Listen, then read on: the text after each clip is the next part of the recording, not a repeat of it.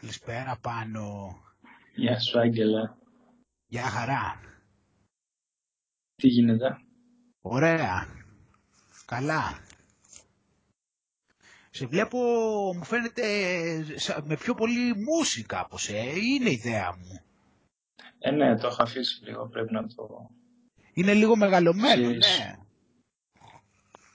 Εμένα μου έχει μεγαλώσει το μαλλί εκτός από το μουσι. Σαν τα γάλματα. Τα γάλματα δηλαδή. Ε, που έχουν με τις πρωτομές, με τους προσώπους παλιά. Α, που είναι, είναι το μαλλί τους έτσι. Ναι. Πω, τι κομπλιμάν. Αυτό, αυτό, για είναι, αυτό είναι ένα πραγματικό έτσι κοπλιμέντο βαθύ. Να το αφήσω παραπάνω δηλαδή. Τι... Ένα τέτοιο κοπλιμέντο, εντάξει τώρα με, με ανέβασε στα ουράνια δηλαδή. Ε, είμαι λίγο κρυωμένος. Έχω ξεκινάει, ξεκίνησε λίγο το κρύωμα, αλλά εντάξει.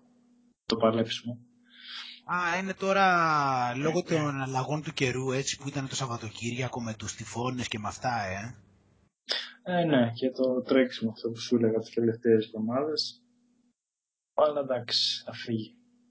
Τρέξιμο εννοείς ότι με τις δραστηριότητες, ότι πήγαινες από εδώ και από εκεί; Mm. Α, οπότε δεν είχες, δεν είχες συνηθίσει έτσι σε αυτό το ρυθμό; Ε, ναι. Είχε τώρα και, είχε και τυφώνες. Ε. Είδα και κάτι πλάνα εκεί. Ε, ναι, ήταν ε, δύσκολα. Και μας δυσκόλευσε πολύ. Δεν είναι μόνο ότι είχε αέρα και βροχές. Ήταν ότι μια εβδομάδα πριν ήμασταν με το κοντομάνικο. Ναι. Ε, και μετά τσαφ πάρτα. Βροχές, ναι, και μετά... Αυτό είναι το θέμα, ναι, ότι ήταν και πολύ απότομη αλλαγή. Πάνω που είχε δηλαδή, είχε πάνω από 30 τόσους βαθμούς και ξαφνικά μετά άρχισε να έχει, να έχει πάρα πολύ αέρα και να πέσει θερμοκρασία. Καλά και αυτό τώρα με τους τυφώνες τι ήταν τώρα δηλαδή, που έχει ξαναγίνει ποτέ στην Ελλάδα να έχει τυφώνες; Όχι, δεν το έχω ακούσει ποτέ. Ναι, ούτε κι εγώ. Και κάνανε και τη πλακία να του δώσουν και όνομα και όλα σαν την Αμερική. Και του δώσανε ε, ελληνικά ονόματα, ε. Ε, ναι. Τα καραγκιζουλίκια εδώ. Εμείς προσπαθούμε να μην δίνουμε ονόματα και αυτοί δίνουν ονόματα σε φυσικά ονόματα. Ναι, εντάξει. Έλατε, γενικώς με τις ταμπέλες, ναι. Καλά, εγώ, εγώ τώρα σου λέω, εντάξει, δεν ξέρω τώρα κατά πόσο ακούγεται περίεργο, δεν τα θεωρώ τυχαία προφανώς αυτά τα πράγματα. Ε, γιατί, γιατί πατάνε, δεν ξέρω δηλαδή τώρα αν μπορώ και να το περιγράψω, αν έχουν μιλήσει και αρκετά γι' αυτό, αλλά ξέρεις, στο, υπο, το, στο υποσυνείδητο υπάρχουν κάποιες... Ε, στο υποσυνείδητό μας γενικά υπάρχουν κάποιες δονήσεις. Δηλαδή υπάρχουν κάποιες, ε, κάποιοι ήχοι, κάποια, γενικότερα υπάρχουν κάποιες ε, οι επιδράσεις του περιβάλλοντος. Οι επιδράσεις του περιβάλλοντος προκαλούν και ανάλογες δονήσεις και αυτά διαμορφώνονται. Όπως ε, υπάρχουν, κάποια, ε, υπάρχουν κάποια πράγματα που δημιουργούν θετική δόνηση, υπάρχουν κάποια πράγματα που δημιουργούν αρνητικές δονήσεις κτλ. Στην ουσία μέσα στο υποσυνείδητό μας, ε, ας πούμε όταν ακούω ζορμπάς, τι μου έχει περάσει εμένα, μου έχει περάσει ένας ε, γελαστός άνθρωπος ο οποίος ε, χαιρόταν με τη ζωή, κατάλαβες ήταν ευχάριστος, ε, αγαπούσε πολύ τη ζωή, ήταν πολύ ενθουσιώδης, ήταν πολύ άμεσος. Το έχω δηλαδή στη συνείδησή μου σαν κάτι θετικό και είναι και συνειφασμένο και με τον Έλληνα κιόλας, δηλαδή είναι ένα ελληνικό στοιχείο. Και τώρα τι γίνεται τώρα, έρχεται ο τυφώνας δηλαδή και μου τον ονομάζει Ζορμπά. Εγώ δεν νομίζω ότι είναι, εγώ όλα αυτά δεν είναι τυχαία πράγματα. Τώρα σε ηλιστικό επίπεδο, σε αυτούς που είναι ηλιστές και δεν βλέπουν πέρα από τη μύτη τους και βλέπουν μόνο τη μύτη τους, εντάξει δεν έχουν σημασία αυτά που λέω. Αλλά επειδή εγώ το βλέπω αλλιώς το θέμα, δεν θεωρώ τυχαίο. Γιατί δεν του δώσανε ένα εβραϊκό όνομα δηλαδή; Γιατί, γιατί δεν μπορούσαν να του δώσουν να το λέγανε Δανιήλ, δεν μπορούσαν να το λένε Αβραάμ; Γιατί δεν δίνουν σε όλα τα φαινόμενα ποτέ ένα όνομα εβραϊκό και πρέπει να του δώσουν ελληνικό; Το άλλο τον ονομάσανε ξενοφών. Ε, τώρα, τι να πεις για αυτά; Τι να Όχι, εντάξει, δεν βλέπεις και με τη Μακεδονία τι γίνεται. και μετά, ξέρεις, αυτό, αυτό σχετίζεται και όλας πολύ και με όλα τα άλλα πράγματα που έχουμε πει εδώ κατά καιρούς πολλές φορές για, για, το, για το πώς έχουν διαστρεβλωθεί οι έννοιες. Το βλέπεις δηλαδή πώς, πώς, το, πώς το κολλάω τώρα αυτό; Ότι είναι θέμα ενοιολογικών τοποθεσιών, γιατί οι ενοιολογικές τοποθεσίες είναι που δημιουργούν και τις ανάλογες δονήσεις και ανάλογα εκεί σε στρέφουν. Δηλαδή όταν το, του άλλου, ξέρω εγώ, η λέξη ελευθερία, ας πούμε, του δημιουργεί μια θετική δόνηση και του πω εγώ ότι ξέρεις ελευθερία είναι να πας, ξέρω εγώ, και να σπάσεις τις βιτρίνες. Mm. Κατάλαβες. Ναι. Ναι, και έχω πει ότι ξέρεις, η ελευθερία σημαίνει και σου έχω περάσει εγώ μέσω των οι ελεγκτές πληροφορίας σου έχουν περάσει ότι ξέρετε παιδιά, εσείς να, να ξέρετε ότι η ελευθερία είναι το να πηγαίνω να σπάσω ξέρω εγώ 50 βιτρίνες. Βλέπεις πως έχω δημιουργήσει αυτή τη διαστρέβλωση και έχω κάνει, και έχω κάνει τους ανθρώπους πιόνια μου κιόλας. Να τους, και τους βάζω δηλαδή να κάνουν αυτό που θέλω μέσω του ελέγχου της πληροφορίας. Πολύ ωραίο παράδειγμα. Και νομίζω άλλος ότι θα καταφέρει την ελευθερία κάνοντας αυτή την ναι. πράξη. Ναι, γιατί, γιατί, για, γιατί είναι για μία ακόμα φορά τονίζω πόσο σημασία έχει ο έλεγχος της πληροφορίας μέσω της εκπαίδευσης, μέσω των κοινωνικών δικτύων, μέσω της, των περιοδικών, μέσω της τηλεόρασης, μέσω του σχολείου, το πώς, το πώς μπορώ να σου διαστρεβλώσω τις έννοιες και μέσω αυτών να σε καθοδηγήσω στις κατευθύνσεις που θέλω. Και να σε δημιουργήσω δηλαδή και να σε κάνω δηλαδή να σε, να σε χαζέψω εντελώς δηλαδή όπως έχουν χαζέψει τους ανθρώπους και τους βάζουν να ασχολούνται με πράγματα τα οποία είναι ανούσια και δεν έχουν κανένα νόημα. Αλλά αυτό ε, άλλο ένα παράδειγμα είναι που όποτε αλλάζει κάποια κυβέρνηση αλλάζουν τα ονόματα σε υπουργεία και τέτοια. Άλλο αυτό. Αυτό ναι. Αλλάζουν, αυτό, το, αυτό το κάνουν όμως για να παρουσιαστούν και καλά ότι έχουν αλλάξει τα πράγματα, ότι είναι διαφορετικά. Κίνονται σε διάφορα πράγματα τέτοια, τέτοιες κινήσεις για να δείξουν και καλά ότι αλλάξανε πράγματα να έχουν μείνει ίδια. Ότι είναι αλλαγές στην ονομασία, ναι. Βέβαια το, αυτό το, το πιο κλασικό με τις ονομασίες, το συνηθισμένο είναι με τους κομμουνιστές, οι οποίοι ε, οι ονομασίες τους είναι, μιλάμε δηλαδή εκθαμβωτικές. Δηλαδή ας πούμε του, του Τσαουσέτσκου το Μέγαρο, αυτό το κτίριο που είναι το δεύτερο μεγαλύτερο πολιτικό κτίριο στον κόσμο που σκοτώθηκαν ξέρω εγώ εκατοντάδες άνθρωποι για να χτιστεί. Τέλος πάντων είναι ένα τεράστιο κτίριο. Εντυπωσιακό σίγουρα. Είναι το μεγαλύτερο ε, πολιτικό κτίριο μετά το Πεντάγωνο στον κόσμο. Πεντάγωνο νομίζω. Εκεί στην Αμερική είναι το πρώτο. Τσαουσέτσκου. Ξέρεις πως λεγότανε; Πώς; Το σπίτι του λαού Τώρα μιλάμε για τον ο, ο, ο υπερδικτάτορας, δηλαδή ένας στιγνός δολοφόνος, μαζικός δολοφόνος, ένα, ένας, ένας, δηλαδή καμία σχέση με άνθρωπο, ένα, ένα κτίνος επί της γης και έλεγε ένας τεράστιος δηλαδή υπε, υπερκάρα ολοκληρωτικός κυβερνήτης και το κτίριο αυτό το έλεγε το σπίτι του λαού. Δηλαδή mm. οι κομμουνιστές γενικότερα στα ονόματα είναι πρώτοι, δηλαδή είναι φοβερό αυτό που κάνουν. Έχουν δηλαδή όλες τους οι ονομασίες, άμα δεις, είναι ότι είναι υπέρ, του, υπέρ των ανθρώπων, ότι είναι υπέρ του λαού, ότι είναι πολύ καλοπροαίρετοι, ότι είναι υπέρ της δικαιοσύνης, υπέρ της ισότητας. Είναι ένα εντελώς δηλαδή κομικο-τραγικό γεγονός. Και πάλι είναι το θέμα ότι βασίζονται πάρα πολύ έτσι σε αυτό, στην ονοματολογία και, και στην πράξη βλέπεις δηλαδή ότι συμβαίνει το άκρα αντίθετο. Άκρος αντίθετο.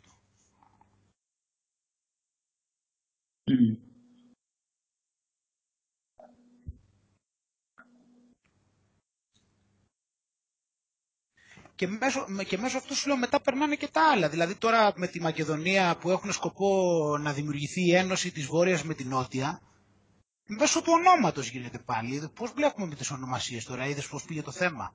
Αυτό δηλαδή που θέλουν να... Έτσι θέλουν δηλαδή να... Αυτό δηλαδή που θέλουν να κάνουν ανεξαρτητοποίηση, να ενωθεί η Βόρεια με την Νότια και να γίνουν ανεξάρτητο κρατήδιο, γίνεται μέσω του ονόματος. Έτσι. Και στοχεύουν το, το θέμα στοχεύουν όχι μόνο τι θα γίνει τώρα, αλλά τι θα γίνει μπορεί μετά, μπορεί μετά από 20, μετά από 50 χρόνια. Καλά, τώρα, εντάξει, μιλάμε για σχέδια τώρα, εντάξει, τι είναι, μα δεν είναι να τους κρίνεις αυτούς τους τέτοιους ότι σκέφτονται μικρόπνοα σαν και εμάς. Που σκεφτόμαστε τι θα, δεν ξέρουμε τι θα κάνουμε αύριο. Μα έτσι και αλλιώς με τη Μακεδονία το θέμα έχει ξεκινήσει τουλάχιστον από τον Τίτο. Τουλάχιστον. Δηλαδή σκέψου τώρα για πόσα χρόνια μιλάμε. Δηλαδή σχεδόν ένα αιώνα. Τουλάχιστον από τον Τίτο έχει ξεκινήσει η ονομασία Μακεδονία από εκεί. Με το πλάνο να φτάσουμε στο σημερινό σημείο και μετά να πάει παραπέρα στο τέτοιο. Στο να, στο να διαχωριστεί η, βόρεια, η, η ελληνική Μακεδονία να φύγει και να πάει να γίνει κομμάτι μαζί με αυτά.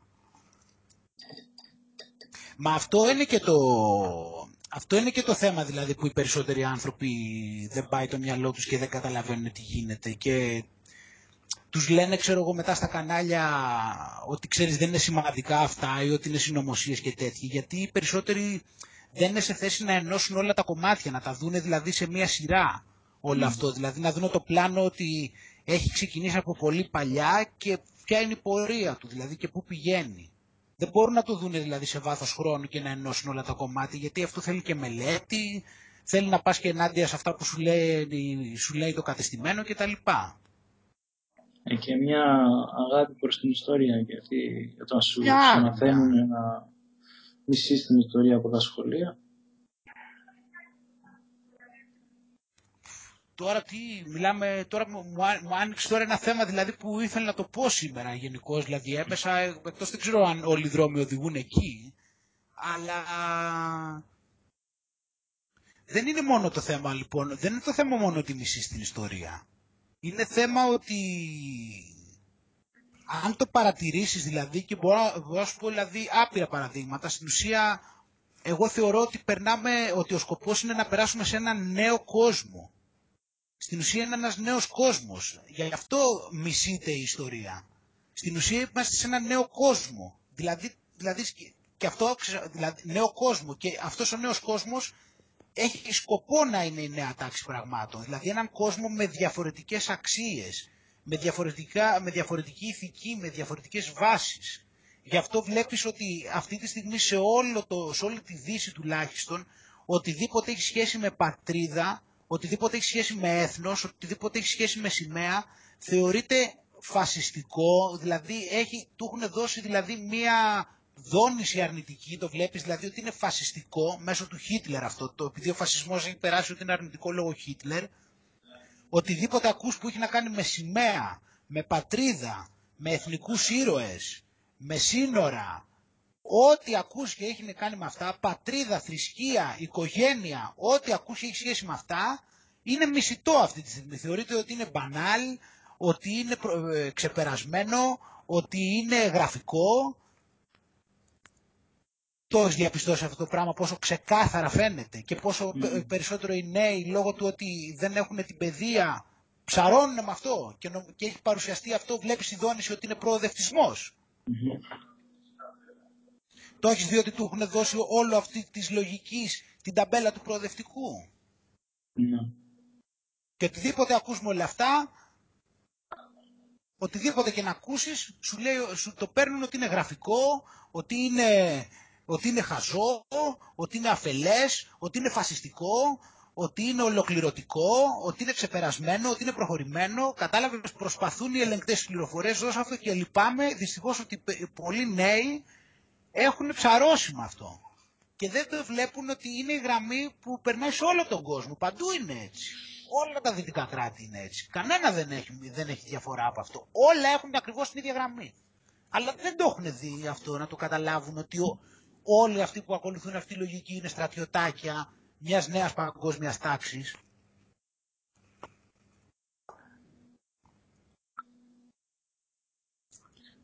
Ε, διαγράφεις όλα τα πράγματα που έχουν γίνει δεν έχει, δηλαδή, πώς να σου πω, δηλαδή, δεν μπορείς αυτή τη στιγμή να πεις ας πούμε για τον κολοκοντρόνη, κατάλαβες, δηλαδή αν πει κάποιος για τον κολοκοντρόνη, είναι, είναι, ξέρω εγώ, είναι κακό, κατάλαβες, δηλαδή είναι από κακό μέχρι γελίο, κατάλαβες, δεν μπορείς να πεις, ξέρω εγώ, για τον Καραϊσκάκη, δεν μπορείς να πεις, ξέρω εγώ, για τον Ιησού, δεν μπορείς να πεις, ξέρεις, για την Ελλάδα, όλα αυτά, καλά για Μακεδονία δεν το συζητάμε, εντάξει που είναι τώρα και έχει πάρει και τα πάνω. Όλα αυτά βλέπεις, παρά όμως κατάλαβες πρέπει να πεις ξέρω εγώ, αλλά και ποια είναι η πλατφόρμα όλων αυτών; Ποια είναι η πλατφόρμα; Ο κομμουνισμός.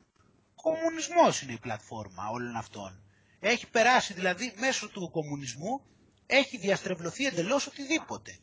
Έχει φέρει την αθεία, έχει φέρει το, αυτό το χυμαδιό με τα φύλλα, ο καθένας δηλαδή υπάρχουν 500 διαφορετικά φύλλα, έχουν, φέρει την, έχουν διαστρεβλώσει εντελώς κάθε έννοια οικογένειας, κάθε ρόλο, κάθε διαφοροποίηση μετα βιολογικών χαρακτηριστικών και χημικο, βιοχημικών χαρακτηριστικών αντρών και γυναικών, ότι διαφέρουν, το έχουν, δεν μπορούν να το δεχτούν, το οποίο είναι εμφανές.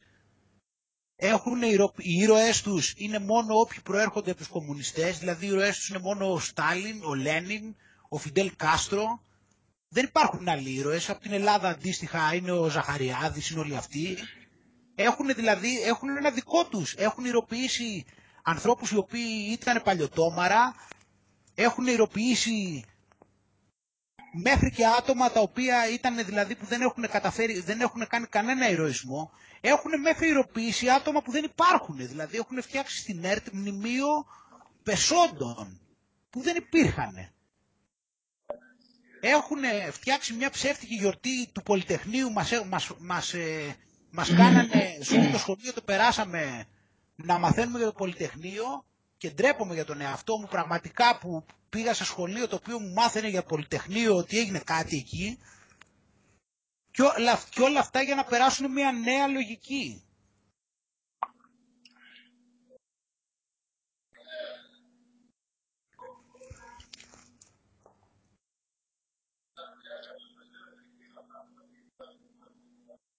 Οπότε βλέπεις ότι έχεις στο, κάθε τομέα, δηλαδή βλέπεις ότι παρατηρείται αυτό. Τώρα έχουν βγάλει ένα, έχει τα τελευταία χρόνια, έχουν αρχίσει και εμφανίζονται γυναίκες οι οποίες υποτίθεται ότι κάποιος τις βίασε πριν από 30 χρόνια. Mm. Και ξαφνικά έχει γίνει μόδα τώρα να εμφανίζεται όλα και να λένε ότι πριν από 30 χρόνια ένας μου με είχε χουφτώσει ξέρω εγώ εμφανίζονται, εμφανίζονται τώρα οι γυναίκες μέχρι που έχουν κάνει καριέρα με αυτόν τον τρόπο. Δηλαδή μπορεί να λένε και αλήθεια. Αλλά έχουν κάνει έτσι καριέρα και τώρα που έχουν πάρει το όνομα εμφανίζονται και παρουσιάζονται ότι είναι θύματα. Είναι ένας νέος κόσμος, δυστυχώς.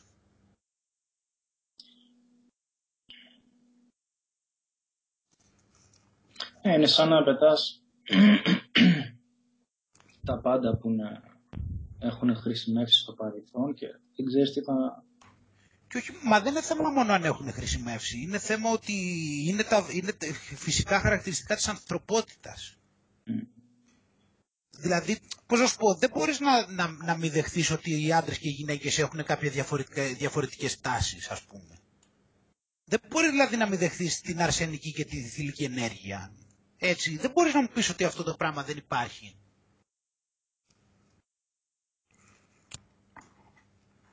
Αυτό, είναι που, αυτό είναι, δεν είναι που λέμε συνέχεια και εδώ πέρα ότι βλέπουμε συνέχεια να γίνονται πράγματα παράλογα. Γιατί mm. γίνονται παράλογα γιατί προσπαθούν να μας περάσουν σε μια νέα λογική, σε μια νέα εντελώς νοοτροπία. Που πράγματα εντελώς παράλογα μας θεωρείται φυσιολογικά και τα φυσιολογικά παράλογα. Έχεις καταλάβει τώρα όλη την ώρα ότι έχει, ότι έχει ξεκινήσει πάρα πολύ αυτό το γαϊτανάκι ότι η Ευρώπη απειλείται από τους ακροδεξιούς; Δηλαδή η Ευρώπη απειλείται, ξέρεις, από ποιους, από αυτούς που είναι σκεπτικοί με, το, αυτό που γίνει με τη λαθρομετανάστευση. Δηλαδή αυτοί που είναι σκεπτικοί με το γεγονός αυτό που γίνει με τη λαθρομετανάστευση είναι αυτοί που απειλούν την Ευρώπη. Και οι άλλοι που έχουν γεμίσει την Ευρώπη λαθρομετανάστες είναι αυτοί που είναι για να βοηθήσουν την Ευρώπη, που την προστατεύουν. Και αυτοί που είναι προβληματισμένοι με την κατάσταση με τους λαθρομετανάστες είναι αυτοί που απειλούν την Ευρώπη. Πάρα πολύ λογικό.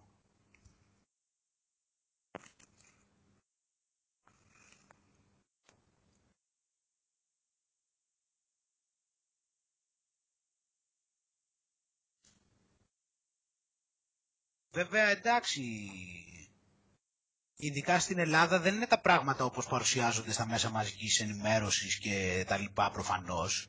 Υπάρχουν πάρα πολλοί άνθρωποι οι οποίοι καταλαβαίνουν τώρα τι λέω Απλώς αυτοί δεν εμφανίζονται και καλά κάνουν κιόλας. Εγώ δεν λέω ότι χρειάζεται Sony και όλοι να μιλάνε και τέτοιο, απλώς δεν έχουν τη διάθεση να κάθονται τώρα να καταπιάνονται με πράγματα τα οποία τώρα, γιατί ξέρεις και που καταλήγεις πολλές φορές, ότι ε, εγώ, και εγώ ο ίδιος δεν έχω διάθεση τώρα να πάω ξέρεις, να, να προσπαθώ να εξηγήσω τώρα το οφθαλμοφανές, κατάλαβες. Δηλαδή, άμα μου πεις εσύ ότι ο ήλιος δει ανατέλεια από τη Δύση, δεν θα κάτσω τώρα ξέρεις, να αντιπαρατεθώ μαζί σου. Mm-hmm. Κατάλαβες τι γίνεται. Άμα βγεις εσύ δηλαδή και άλλοι 50 και συμφωνείτε μεταξύ σας και διαμαρτύρεστε και λέτε ότι ο ήλιος ε, βγαίνει από τη Δύση, εντάξει τώρα δεν θα κάτσω κι εγώ τώρα να τσακωθώ για να σου αποδείξω ότι ο ήλιος βγαίνει από την Ανατολή. Οπότε πιστεύω ότι είναι πολλοί άνθρωποι οι οποίοι δεν, ε, δεν δηλαδή τι να κάτσουν τώρα, να, να κάτσουν να το εκφράσουν, να εκφράσουν τι δηλαδή. Να κάτσουν να πούνε τι, για ποιο λόγο ο ήλιος βγαίνει από την Ανατολή και δεν βγαίνει από τη Δύση; Ναι, πρέπει να διαλέγεις τις μάχες όπως και να έχει. Κάποιες ναι. μάχες έχει λόγο να τις δίνεις, άλλες δεν έχεις καθόλου λόγο να τις δίνεις. Απλά σπαταλάς ενέργεια και χρόνο. Ε, ναι, και σου λέω τώρα, δεν, δεν ξέρω αν ε, έχεις και την. αν το θεωρείς έτσι και αλλιώς ότι έχει νόημα αυτό το πράγμα να το κάνεις. Δηλαδή, τι να εξηγήσεις τώρα; Δηλαδή, άμα θες δηλαδή να, να, ασχολείσαι με κάτι, να, θες να ασχολείσαι με κάτι το οποίο το θεωρείς ας πούμε ενδιαφέρον, το θεωρείς ότι είναι αντικείμενο που έχει κάποιο προβληματισμό, που έχει ανάμεικτα επιχειρήματα, ξέρω εγώ, υπάρχουν και από τις δύο πλευρές ενδιαφέρουσες απόψεις. Κατάλαβες, εκεί έχει ένα ενδιαφέρον να καταπιαστείς. Τώρα να καταπιαστείς δηλαδή με πράγματα τώρα τα οποία είναι δηλαδή τι κάνει νιάου νιάου σε κεραμίδια λες τώρα τι να κάτσω δηλαδή να, να κάτσω δηλαδή να πω για ποιο λόγο δεν ισχύει αυτό; Ε, δεν έχει ναι.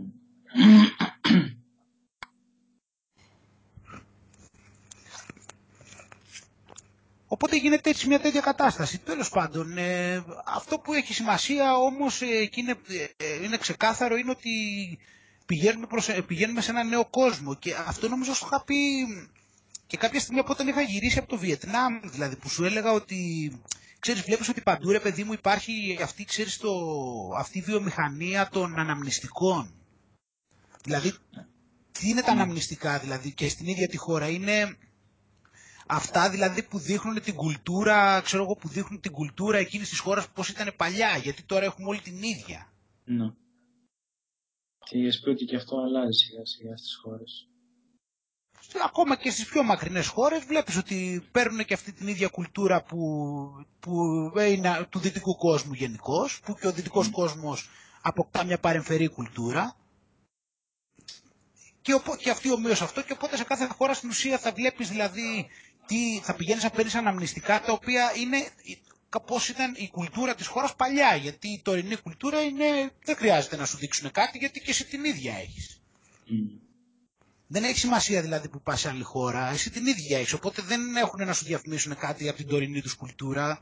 Έχουν φτιάξει τεχνητά να σου δείχνουν πώς ήταν παλιά η κουλτούρα τους που είναι ενδιαφέρουσα για σένα γιατί είναι διαφορετική από τη δική σου. Δεν είναι, δεν είναι δηλαδή η τωρινή τους κουλτούρα, είναι η προηγούμενη, η παλιά τους.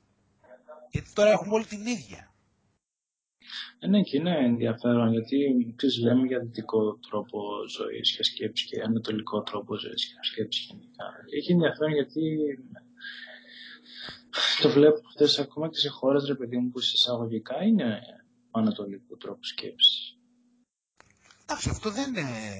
είναι οι χώρες, ε, οι χώρες τι, ότι είναι σαν ιστορία. Γιατί η Ινδία, ας πούμε, είναι πάρα πολύ δυτικοποιημένη αυτή τη στιγμή. Όσο και να δηλαδή, εντάξει, γίνονται πολύ μεγάλες κινήσεις, αλλά μέχρι και η Ινδία, μην κοιτάς, δεν λέμε τώρα τα κτίρια, έτσι, τώρα μιλάμε για τους ανθρώπους. που και τα κτίρια σιγά σιγά περνάνε στο τέτοιο, αλλά εκτός των κτίριων. Τώρα μιλάμε για την κουλτούρα το τέτοιο. Στην, ε, στην ε, Ινδία καταρχάς ε, χρησιμοποιείται πάρα πολύ πλαστικό, ε, πώς το λένε, ηλεκτρονικό χρήμα. Mm. Ίσως περισσότερο από κάθε άλλη χώρα στον κόσμο. Και αυτό έγινε απότομα κιόλας. Όταν πήγα εγώ εκεί πριν από δύο χρόνια, μέσα σε μια νύχτα, περάσανε στο, κόψανε τα, τα μετρητά, δηλαδή τα κόψανε σχεδόν εντελώς. Ναι. Δηλαδή να γίνονται όλες οι συναλλαγές με ηλεκτρονικό τρόπο. Ναι, και μάλιστα τότε είχαμε και πολλά προβλήματα. Δηλαδή ε, τα ATM λειτουργούσαν μόνο στα πολύ εμπορικά μέρη, δηλαδή ξέρω εγώ έξω από το Τάσ, στα πολύ τουριστικά, δηλαδή για να κάνεις ανάληψη έπρεπε να πας μόνο έξω από το Τάσ Μαχάλ, ξέρω εγώ και αυτά, όλα τα υπόλοιπα ATM ήταν άδεια. Ναι. Μία μέρα, ας πούμε, με το ταξιτζί περάσαμε 10, 10 ATM διαφορετικά και δεν βρήκαμε πουθενά λεφτά. Ήταν όλα άδεια. Για να δεις. Ναι, γιατί στην ουσία περνα... γιατί θέλουν να τους περάσουν πολύ γρήγορα σε μια νέα εποχή. Προφανώς δεν το είχαν καταλάβει αυτοί. Δηλαδή, εγώ με αυτούς που μίλαγα το παρουσιάζαν ότι α, είναι καλός ο Πρωθυπουργός μας εμάς ε, και ξέρει τι κάνει και είναι για καλό σκοπό αυτό που γίνεται. Ναι. Όπως όλα τα αυτά που σου λέω τώρα τόση ώρα, ότι όταν θέλουν να περάσουν ένα μέτρο, έχει, η συνείδηση των ανθρώπων έχει φάει τέτοια προπαγάνδα που το έχει πιστέψει ότι είναι για το καλό τους. Και ότι λένε, και αν πεις, ξέρω εγώ, και αν τους πεις εσύ ότι ξέρεις παιδιά δεν είναι για το καλό, θα πει άντε ρε, να πούμε, είσαι κολλημένος, ξέρω εγώ, και δεν καταλαβαίνεις και είσαι ακόμα παλαιών αρχών και δεν έχεις προοδευτισμό μέσα σου.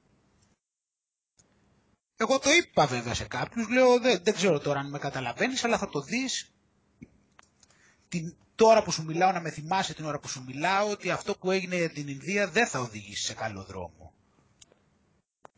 Και ενώ τότε θυμάμαι ότι στην Ινδία πριν από δύο χρόνια, δυο, δυόμιση χρόνια ήταν και όλοι ενθουσιασμένοι με τον πρόεδρο, τώρα νομίζω ότι κάπου είδα ότι τον βρίζανε τελικά, τώρα τις προάλλες. Μμ.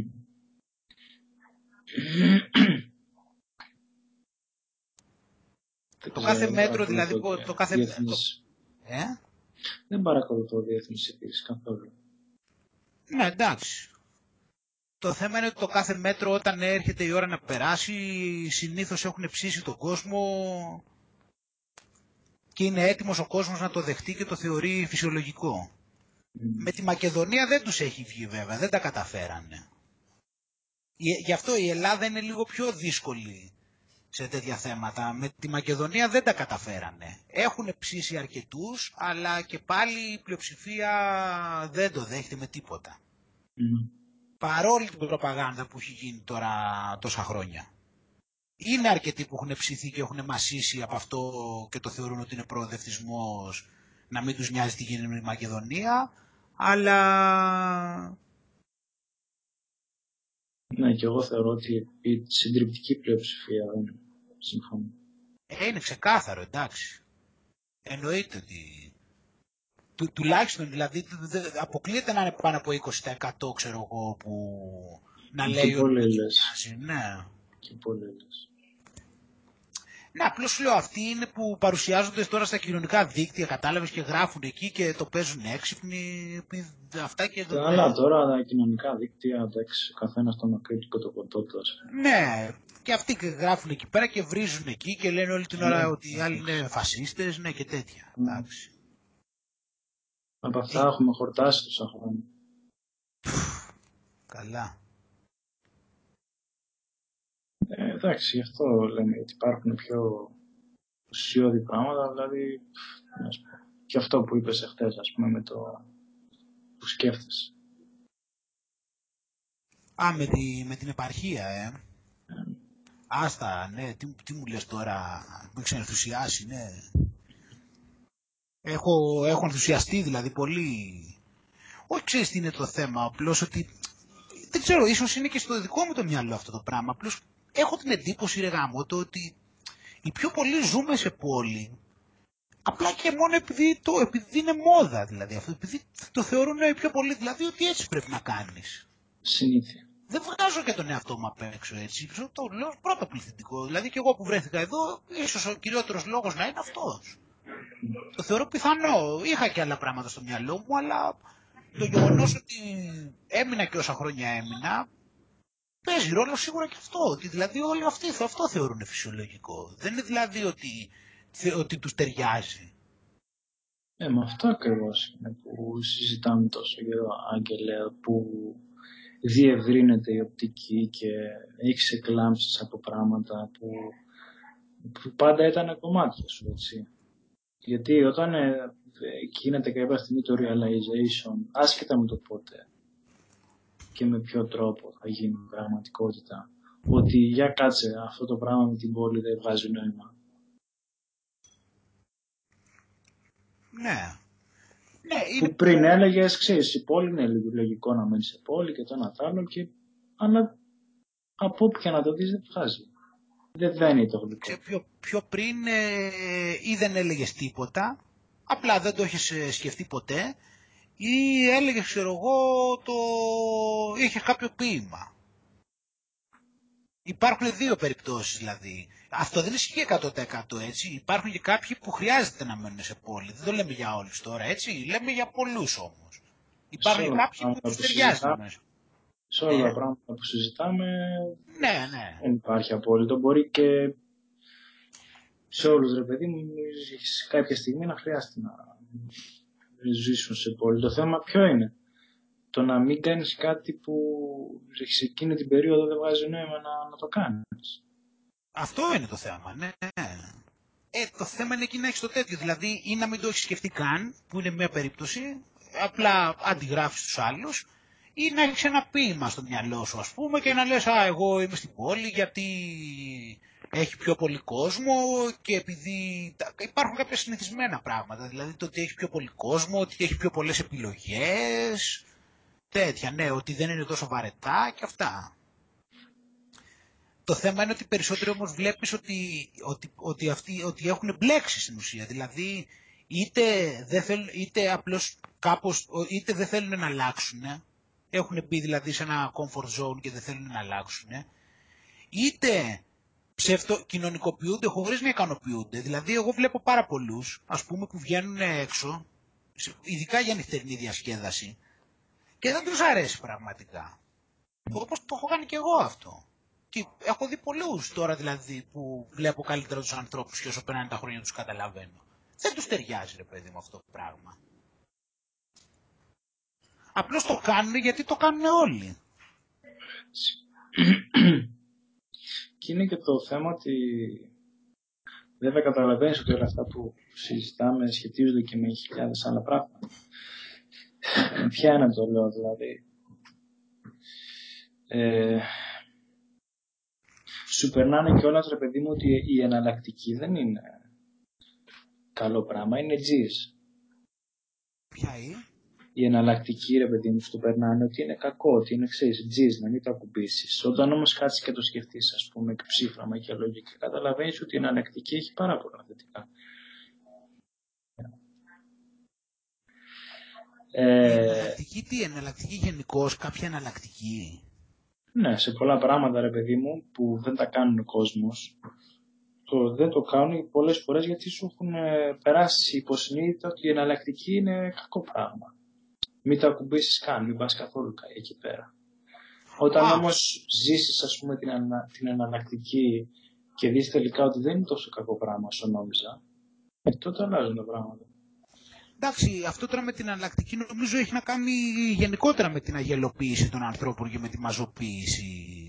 Δηλαδή, δεν, δηλαδή δεν, έχει, δεν έχει νόημα αυτό. Είναι παράλογο να θεωρείς δηλαδή ότι το σωστό είναι για όλους αυτό που κάνουν πιο πολύ δεν, δεν στέκει αυτό το πράγμα. Είναι παράλογο από μόνο του. Απλώς ε, είτε από φοβία είτε επειδή δεν έχεις προβληματιστεί πραγματικά ποτέ το κάνεις. Γιατί αλλιώς θα πρέπει να θεωρείς δεδομένο ότι είναι πολύ πιθανό μια εναλλακτική να σου κάνει. Μπορεί και όχι, αλλά δεν μπορείς να λες ότι η εναλλακτική είναι κακό από μόνο του. Μα είναι παράλογο αυτό το πράγμα. Παράλογο κι όμως περισσότεροι τα ακολουθούν. Τι να σου πω τώρα με τους περισσότερους, τι να, τι να πεις πάνω τώρα, εντάξει, όταν, ε, όταν ο ένας αντιγράφει τον άλλον. Εντάξει, είναι σημαντικό ναι, με τις εναλλακτικές, γιατί και η ψυχοθεραπεία, για να αυτό συνδέσω λίγο, είναι και ένα μεγάλο κομμάτι είναι να δείξεις τον άλλον ότι υπάρχουν ε, εναλλακτικές εκεί πέρα που νόμιζες ότι δεν υπήρχε καμία. Ακόμα καλύτερα. Ακόμα Όταν λοιπόν όταν λοιπόν έρχεται κάποιος, να το συνδέσω λίγο ξέρεις με το, με το παράδειγμα της πόλης και πεις στον άλλον ξέρεις, άμα έχεις το μυαλό του ότι η εναλλακτική της πόλης είναι ότι θα είσαι σε ένα κατσικοχώρι και δεν θα μιλάς σε άνθρωπο, ε, φυσικά και θα θεωρήσει ρε παιδί μου ότι η φύση είναι τζις και δεν ακουμπάς και είναι κατάδια. Όταν όμως δείξεις ότι υπάρχει μια πληθώρα επιλογών το να απομακρυνθείς από την πόλη και ότι κάποια από αυτές θα μπορούσε να κάνει τη ζωή του καλύτερη, κρατώντας αυτά τα πράγματα που έχουν σημασία για αυτό, είναι τότε θα κάτσεις να το σκεφτεί. Οπότε λες δηλαδή ότι μπορεί την εναλλακτική να την έχεις στο μυαλό του, ας πούμε, να έχει μια συγκεκριμένη ταμπέλα για το τι εννοούμε. Αυτό που είπες δηλαδή στην αρχή, ότι δεν μιλάς με κανέναν ποτέ και ότι είσαι με τα πρόβατα μόνο. Ναι. Άμα κάποιος έχει αυτή την εναλλακτική τη ζωή στη φύση, δεν υπάρχει κανένας που να θέλει να το κάνει αυτό. Εντάξει, αυτό είναι θέμα, αυτό λες τώρα κάπως με την έννοια του κοινωνικού προγραμματισμού. Δηλαδή ότι σου έχουν πει, ξέρω εγώ, ότι ξέρεις υπάρχει ζωή στην πόλη, ξέρω εγώ, και η εναλλακτική σου είναι αυτή. Δεν σου έχουν δείξει... Άρα εσύ, άρα εσύ στην ουσία έχεις μια προκατάληψη κατά μία έννοια. Ναι. Ναι, OK, okay, βέβαια. Γι' αυτό και χρειάζεται να έχεις ανοιχτούς ορίζοντες και να, και να μαθαίνεις πράγματα, είτε από πληροφορίες είτε από βιώματα. Για να μπορούν να ανοίγουν και οι ορίζοντες και να βλέπεις τα πράγματα με πιο ευρύτερα. Ε, ναι. Και σαν αυτές οι, ας πούμε, οι ιδέες που σου έρχονται θα μπορούσαν να έρθουν χωρίς αυτά τα, τους περιπάτους που κάνεις στη φύση και την επαφή με ε, Μα, ναι, άλλα μα, μέρη. Μα μου έρχονται γενικώς ε, μα μου έρχονται γενικώς διάφορες ιδέες και αυτές είναι συνέπεια του τέτοιου. Βιωμάτων. Βιωμάτων, ναι, είναι τριβής, ε, ε, κυρίως βιωμάτων, κάποιες φορές είναι και από πληροφορίες, ας πούμε, δηλαδή βιβλία ή ιδέες αλωνών γενικότερα από φόρουμ και τέτοια, αλλά σίγουρα έχουν να κάνουν με κάποια τριβή βέβαια.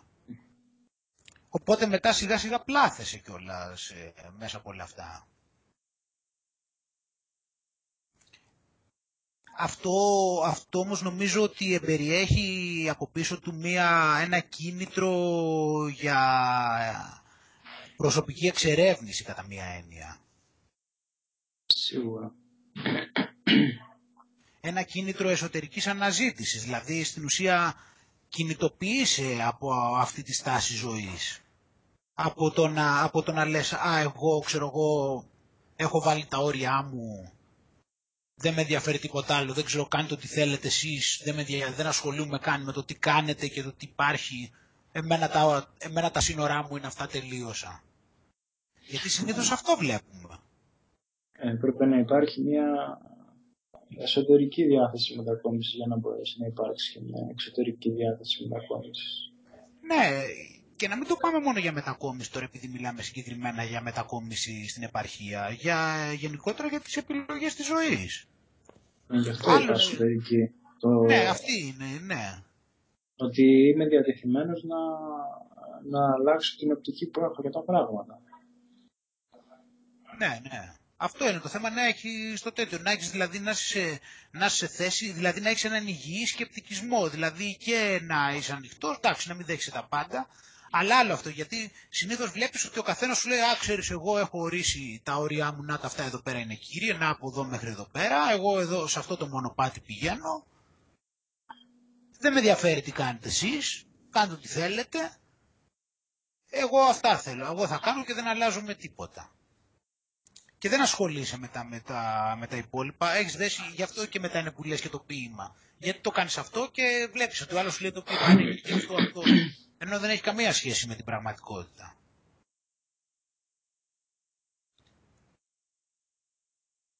Αυτό ακριβώ.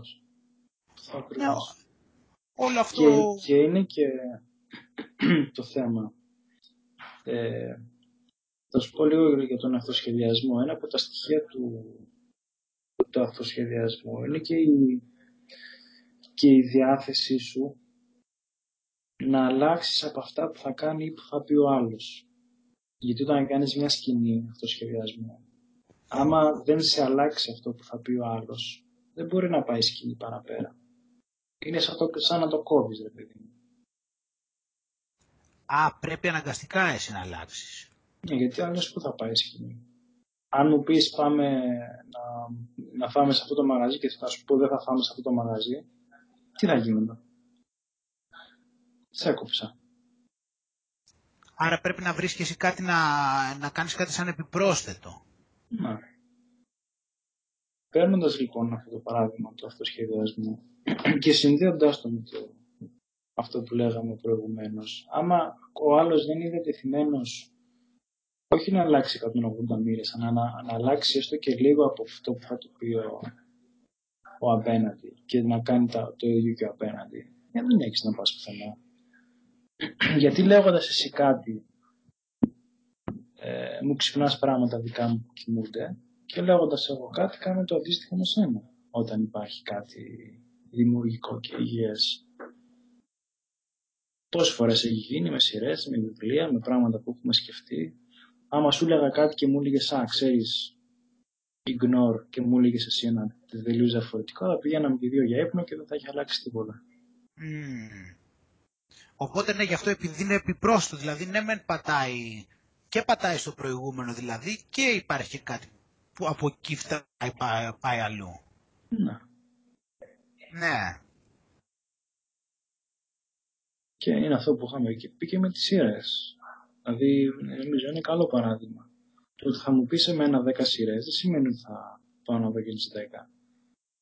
Αλλά μία-δύο ρε παιδί μου θα τις, θα τις δω, θα τις λατρέψω, θα, θα, θα μιλήσουμε για αυτές. Τι πιο ωραίο πράγμα, ας πούμε. Ε, ναι, βέβαια. Ή κάποιος, ας πούμε, που... άλλος...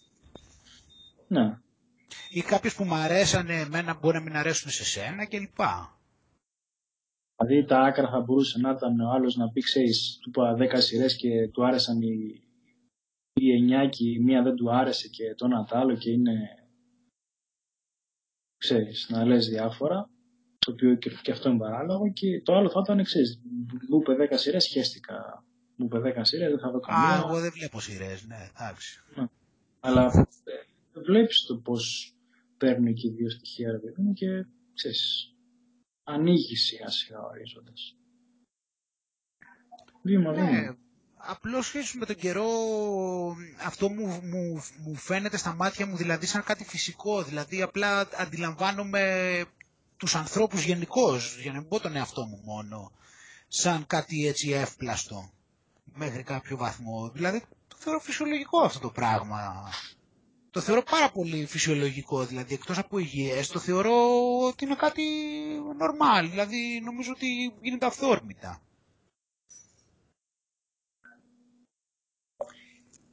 Και πρόκειται για το, και το θεωρώ κιόλας σε στοιχείο πραγματικής ελευθερίας αυτό το πράγμα, αν το σκεφτείς. Για φαντάσου. Για φαντάσου πως είναι κάθε στιγμή, δηλαδή να μπορείς να, να καταπιαστείς με ό,τι θέλεις, να δώσεις βάρος σε ό,τι θέλεις, για φαντάσου; Μπορείς να, να διαφοροποιήσεις... Να μπορείς να αλλάξεις προτεραιότητες. Τι να; Να μπορείς να αλλάξεις και προτεραιότητες. Ναι. Άμα αλλάξει, γιατί όχι. Μπορείς να, να αλλάξεις και προτεραιότητες βέβαια, να κάνεις ό,τι θες. Είναι πολλά που... Τώρα ας πούμε σκέφτομαι για τη μετακόμιση στην επαρχία που λέγαμε και δεν ξέρω ακριβώς δηλαδή σε ποιο μέρος να πάω απ' τη μία δηλαδή ξέρεις είναι λίγο χάος αυτή την κατάσταση. Αλλά απ' την άλλη για φαντάσου τώρα το καθεστώς ελευθερίας. Δηλαδή είναι λίγες οι μεταβλητές που καθορίζουν αυτό το πράγμα. Για φαντάσου, δεν είναι, ωραίο, δεν είναι φαντάζω, δηλαδή κάθομαι και το σκέφτομαι και φαντάζει ωραίο. Δηλαδή παίρνω και το χάρτη άμα θέλω και σχεδόν πατάω και μια πινέζα από κλειστά μάτια ας πούμε.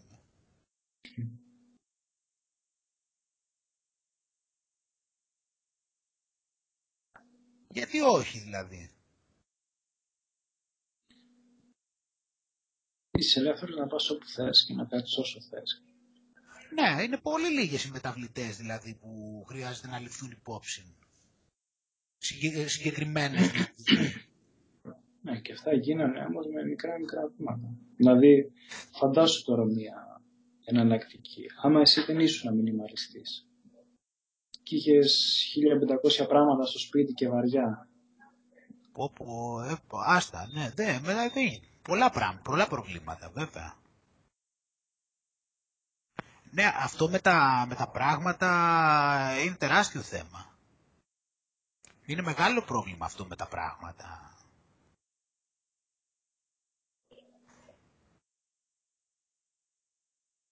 Ε, λίγο είναι, τα, τα πράγματα είναι μεγάλο θέμα. Όχι, δεν, μακριά από μας τα πράγματα. Δεν. Μα εδώ βλέπεις ότι υπάρχουν προβλήματα, σου λέει ο άλλος ότι έχει πρόβλημα, ξέρω εγώ, μπορεί το πρωί να ξοδέψει, τι να σου πω τώρα, μπορεί να χάσει, να ξυπνήσει το πρωί, αυτοί που πάνε και στη δουλειά κιόλας, και σου λέει ότι μπορεί να έχει χάσει ξέρω εγώ και 20 λεπτά παράδειγμα ε, για να, κάθε πρωί τώρα για να διαλέξει τι να φορέσει. Φαντάζεσαι τώρα. Αυτό φαντάζεσαι προβλήματα που έχει ο κόσμος.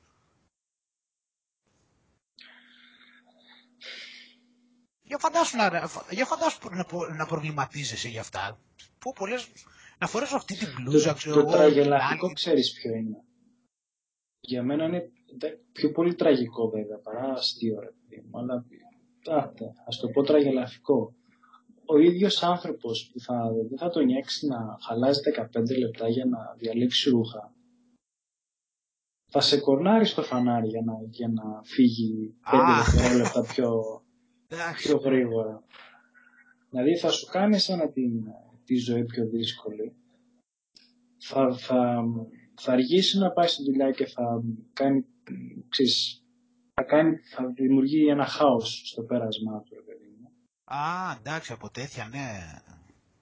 Δηλαδή... Αυτό είναι και με τα έξοδα πολύ. Αυτό είναι και με τα έξοδα πολύ. Μπορεί δηλαδή ο άλλος, ξέρω εγώ, να, να πάει να ξοδέψει, να πάρει ένα μάξι πανάκριβο εκεί πέρα και να του ζητήσει κανείς για, να του πούνε για φιλανθρωπία κάτι και λέει δεν έχω ούτε ένα ευρώ.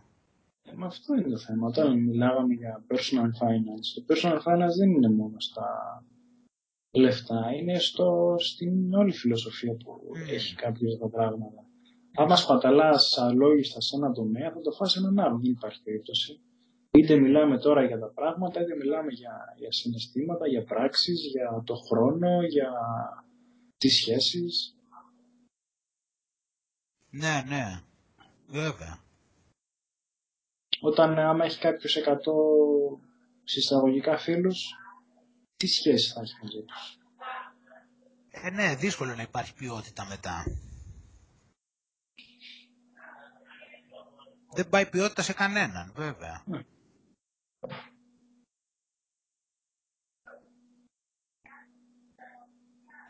Όχι, είναι περίεργα πράγματα, βέβαια. Για το μινιμαλισμό... Πραγματικά, είναι, δηλαδή, είναι, είναι μία από τις λέξεις κλειδί δηλαδή ο μινιμαλισμός. Μα ξέρεις και τι είναι και το θέμα, είναι και ότι η τεχνολογία κιόλας. Στην ουσία, άμα, του, άμα δηλαδή τη χρησιμοποιήσεις σωστά, σε ευνοεί πολύ στο μινιμαλισμό. Ναι. Έχει και αυτό το πλεονέκτημα, δηλαδή καταλαβαίνω ας πούμε τα, το χαρτί του βιβλίου, δηλαδή και εμένα μου αρέσει, παράδειγμα δηλαδή, και εμένα μου αρέσει το βιβλίο, το κατανοώ απόλυτα τη λογική να διαβάσεις ένα βιβλίο σε χάρτη, σε χαρτί, όπως κάνεις εσύ και σ' αρέσει. Και μου φαίνεται απόλυτα φυσιολογικό, δεν μπορώ να πάω κόντρα, αλλά Σκέψου στην πράξη πόσο πολύ σε ευνοεί ένα Kindle όμως. Δεν μπορούμε να τα αμφισβητήσουμε αυτό το πράγμα. Κοίτα, πάει πολύ πιο μακριά. Γιατί θα, σου πω, ξέρεις, ένα συγκεκριμένο παράδειγμα να δεις πόσο μακριά μπορεί να σε πάει, ας πούμε, η τεχνολογία. Για μένα είναι εντάξει, okay, το... είναι μεγαλύτερη απόλαυση επειδή να διαβάζω σε ένα hard copy. Δεν θα βγω όμως να πω... κατανοητό, απλώς λέμε τι περιθώρια έχεις. Ναι, δεν θα βγω να πω όμως, ξέρεις, κάψτε όλα τα Kindle ή οτιδήποτε. Είναι σαφές ότι σε πολλούς ανθρώπους θα χρησιμεύσει, σε, πολλούς, σε πολλές περιπτώσεις έχει χρησιμεύσει και σε, μένα, και σε μένα ένα e-book. Αλλά είναι και το θέμα του, του συνόλου. Γιατί ε, παλιά θα έπρεπε, ρε παιδί μου, ένα βιβλίο να, να το μεταφέρεις ε, κυριολεκτικά κάπου για να πάει στην άλλη άκρη του κόσμου. Και μιλώντας ας πούμε για σχολεία και τι συμμαζεύονται, καταλαβαίνεις ότι είναι πολύ, πολύ χρήμα και πολύ mm. δουλειά και τέτοια. Όταν όμως έχεις σήμερα την δυνατότητα να πεις ξέρεις κάτι, έχω ένα βιβλίο ε, εδώ και μπορώ ας πούμε μεταφέροντάς το με το ίντερνετ να το, να το στείλω σε ένα απομακρυσμένο χωριό ξέρω εγώ οπουδήποτε και να το δουν τα παιδιά και να μάθουν. Ε, εντάξει. Δηλαδή, ναι, αλλάζει πολύ τα δεδομένα, σίγουρα, βέβαια.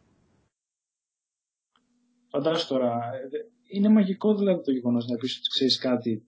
Ε, έχω χίλια βιβλία και πατάω ένα κουμπί και μεταφέρονται αυτά τα χίλια βιβλία οπουδήποτε στον κόσμο. Φοβερό, ναι, βέβαια, βέβαια. Ανά πάσα στιγμή. Είναι καταπληκτικό, σίγουρα. Παλιά δεν μπορούσες να το κάνεις, ίσω το πιο, πιο πλούσιος να ήσουν. Ναι, ειδικά αν πρόκειται πέρα για απο- απομακρυσμένο χωριό και πόσα να μεταφέρεις. Και μετά πάλι τα επόμενα και άλλα. Να σου χαθούν στον δρόμο, να γίνει τώρα, το, εντάξει, τι να λέω. Και το ίδιο ισχύει και για άλλες μορφές, ε, όπως τα βίντεο, ας πούμε. Ναι, βέβαια. Βέβαια. Πιο πριν δηλαδή θα έπρεπε να μεταφέρεις, τι να σου πω, την κασέτα, το DVD, θα έπρεπε να το μεταφέρεις αυτό. Και δεν θυμάσαι με τους δίσκους τι γινόταν. Κα- Με τα pick-up ήταν και πιο χαλάγανε κιόλας, ειδικά τα pick-up. Ναι, τα CD εντάξει κάτι κρατάγανε. Τα pick-up χαλάγανε κιόλας. Κάτι μου, Οι- που οι μου κασέτες. φαίνεται, κάτι που μου φαίνεται αστείο, που ε, ξέρεις, πλέον παιδί μου δεν έχουμε τέτοιο θέμα, είναι, αλλά ε, ξέρεις, ε, καταλαβαίνεις ότι πριν τη δημιουργία της φωτογραφίας, άμα ήθελες να, να αποτυπώσεις κάτι, το πώς φαίνεται κάποιος, θα πρέπει να το ζωγραφίσει κάποιος άλλος. Πώς θα το έκανες. Πριν τις φωτογραφικές μηχανές. Ε, ναι. Καλή φάση, ναι. Ναι, έπρεπε κάπως, ε, και άμα το ζωγραφίσει μετά και που, πόσο καλό ζωγράφος είναι και πόσο καλά να το κάνει. Αλλά δεν, αν δεν υπήρχε ζωγραφική, χανόταν. Φαντάσου κάποιος να μην. Κάποιος σπουδαίος ρε παιδί μου να μην υπήρχε κάτι να τον ζωγραφίσει. Οι υπόλοιποι δεν ξέραμε πώς μοιάζει καθόλου. Δεν θα ξέρανε βέβαια, άμα δεν τον είχαν αντικρίσει. Ναι, έχει φάση αυτό τώρα, άμα το σκεφτείς. Και άλλα μερικετοπία, το ίδιο. Πολλά, πολλά. Γι' αυτό έχει ενδιαφέρον και η ιστορία. Γιατί σε, σε βάζει σε, σε κόσμους που είναι τελείως διαφορετικοί από τη δικό σου. Και κάθεσαι λίγο και σκέφτεσαι εξή κάτι. Αν ήμουν εγώ σε αυτόν τον κόσμο που ήταν διαφορετικά λίγο τα πράγματα, θα λειτουργούσα και εγώ λίγο διαφορετικά. Μμμ. Σε, σε πηγαίνει από μόνο του, ρε παιδί μου, ξέρεις, το περιβάλλον. Θα ήταν αλλιώς εντελώς λες τα δεδομένα. Ναι, και με διαφορετική τεχνολογία, ναι. Πολύ διαφορετικά Δηλαδή, πράγματα. δηλαδή παλιά, ας πούμε, πριν που δεν ήταν τόσο συνηθισμένος ο κινηματογράφος, νομίζω στο, το έχουμε ξαναπεί. Ε, τα θέατρα αναβάζανε μια παράθεση κάθε εβδομάδα. Μμμ. Γιατί, Βέβαια. γιατί δεν πήγαινε ο κόσμος κινηματογράφο, πήγαινε θέατρος συνέχεια. Και δεν είχε νόημα να ανεβάζει μια παράθεση στο εξάμεινο, ποιος θα ερχόταν μετά να σε δει. Όταν όμως ήταν το μόνο πράγμα που μπορούσε να δει κάποιος ήταν θέατρο, ανεβάζανε μια παράθεση κάθε εβδομάδα και πήγαινε την εβδομάδα, πήγαινε στην επόμενη, πήγαινε στην παραεπόμενη. Μμμ. Θα έχει, θα έχει θέατρα διαρκώς. Θα υπήρχαν και πολλά θέατρα προφανώς. Ανάλογα με τις δυνατότητες. Θα υπήρχαν και διαφορετικά θέατρα μάλλον. Αν υπήρχε αρκετός πληθυσμός σε εκείνο το μέρος. Ναι. Και είναι και ένας από τους λόγους που, για- που οι παλιότεροι ηθοποιοί ήταν καλοί. Γιατί φαντάσου τώρα να μπαίνεις στη διαδικασία, να μαθαίνεις ένα ρόλο κάθε, κάθε εβδομάδα. Κάθε εβδομάδα, ε, ναι, και να αλλάζει η παράσταση. Βέβαια. Και ταυτόχρονα να παίζεις τον προηγούμενο ρόλο το βράδυ και το μεσημέρι να μαθαίνεις για τον επόμενο. Α, γιατί έτσι θα γινόταν, ναι, σωστά. Την- Δηλαδή για τον επόμενο ρόλο θα προετοιμαζόταν ενώ παράλληλα θα έπαιζε τον προηγούμενο, ναι. Βέβαια. Ε, πώς, να, πώς να μην ήταν εξαιρετική ηθοποιή, βέβαια.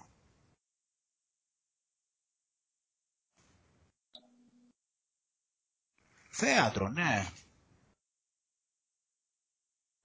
Τώρα εντωμεταξύ με το, με το σινεμά, έτσι, μιας και λέμε για θέατρο, δεν πιστεύεις ας πούμε ότι το σινεμά δεν είναι καθόλου πλέον ειδικά δηλαδή με αυτή την τεχνολογία που υπάρχει δεν μπορείς να βγάλεις συμπέρασμα αν ο άλλος είναι καλός ηθοποιός;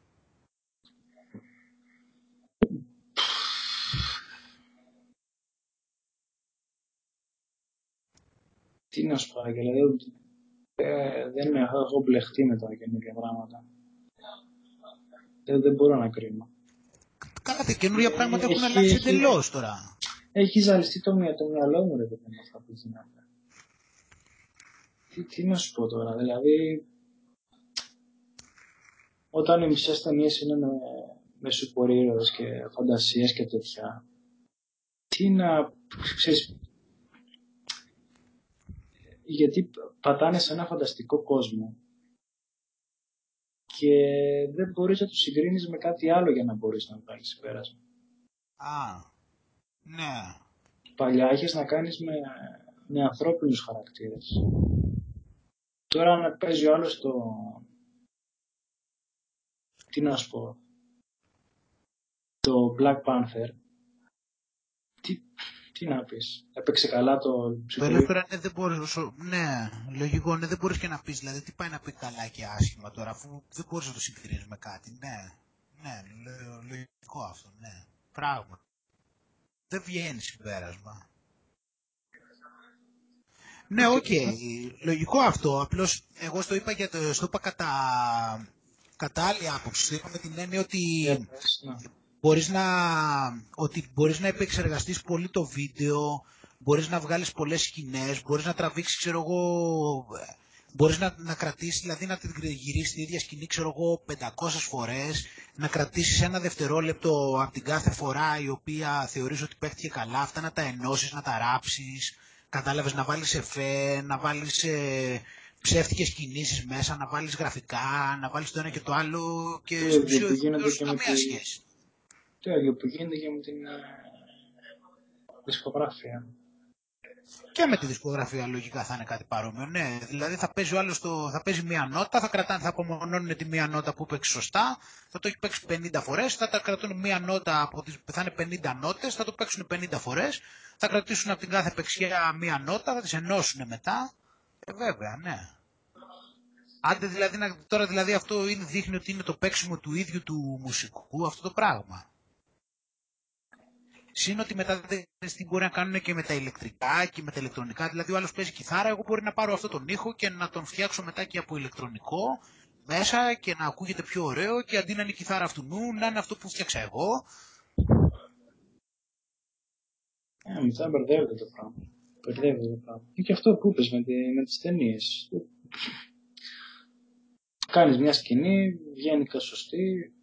Μα εγώ είχα πάντα πρόβλημα επίσης με, τη, με τα live τα CD που βγαίνανε. Τα, τους live δίσκους είχα επίσης ένα πρόβλημα και ποτέ δεν έχω δεθεί έτσι με, με λίγα live δηλαδή. Έχω δεθεί γιατί δεν μπορώ να τα εμπιστευτώ. Μμ. Τι live τώρα; Ξέρω εγώ τι live είναι αυτό. Μπορώ να το εμπιστευτώ. Τι live είναι. Είναι live. Τι ηχογράφηση έχει γίνει. Ξέρω εγώ πόσο το έχουν πειράξει.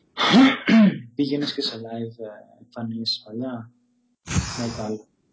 Πολλά, πο- πολλά πάνω άσε. Πάρα πάρα πολλά. Και πώς ήταν η εμπειρία σου; Άλλο η συναυλία. Εγώ σου λέω τώρα για, τα, για τους δίσκους live. Άλλο εκεί. Μμμ. Εκεί, εντάξει, τι να σου πω για την εμπειρία, δεν ξέρω. Εντάξει, εγώ ήμουν πολύ μεταλλάς και τώρα θεωρώ τον εαυτό μου βέβαια μεταλλάς, σίγουρα. Είναι με διαφορά η αγαπημένη μου μουσική, δηλαδή κάποια είδη του metal, όχι οτιδήποτε. Είναι κάποια συγκεκριμένα είδη τα οποία είναι το, τα αγαπημένα μου. Από τα υπόλοιπα είδη που υπάρχουν γενικώς του metal μπορεί να υπάρχουν κάποια πράγματα που μου αρέσουν, αλλά το κόλλημά μου ήταν ε, τρεις κατηγορίες, ξέρω εγώ. Ποιες; Καλά, αυτό τώρα πρέπει κάποιος να ξέρει για να τα περιγράψει. αλλά ήταν το τέλος πάντων. Είναι το, εγώ δηλαδή άκουγα πολύ epic metal ε, και power metal, heavy metal, κλασικό heavy metal.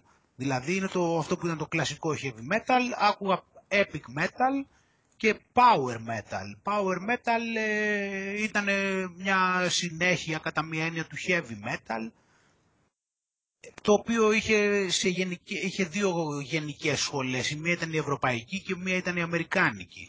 Μμμ. Ε, και το, το epic metal ήταν, ε, εντάξει, είχε και αυτό στοιχεία power ή heavy metal. Απλώς το epic συνήθως ήταν και η θεματολογία του που πιο πολύ το έκανε epic. Υπάρχουν εσύ κάνας, μπορείς να πεις κάνα συγκρότημα για τα τρία είδη, κάνα χαρακτηριστικό.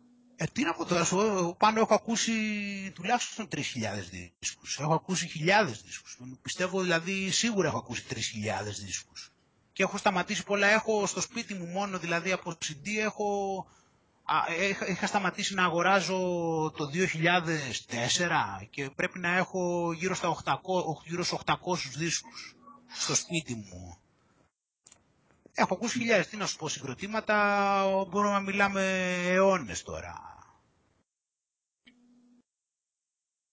Απλώς αυτό που ήταν το, το κόλλημά μου εμένα ήταν τώρα απλώς αυτά, άμα κάποιος δεν ξέρει, δεν έχει νόημα δηλαδή όλα αυτά. Είναι δηλαδή για αυτούς που ασχολούνται μόνο.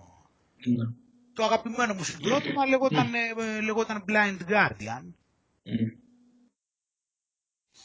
Εκεί ήταν, ήταν αυτό, αλλά εντάξει, με- υπάρχουν δηλαδή πάρα πολλά συγκροτήματα που μου αρέσουν. Δεν, δεν το συζητάμε τώρα. Εγώ α- ακούω metal έτσι κι αλλιώς ακόμα.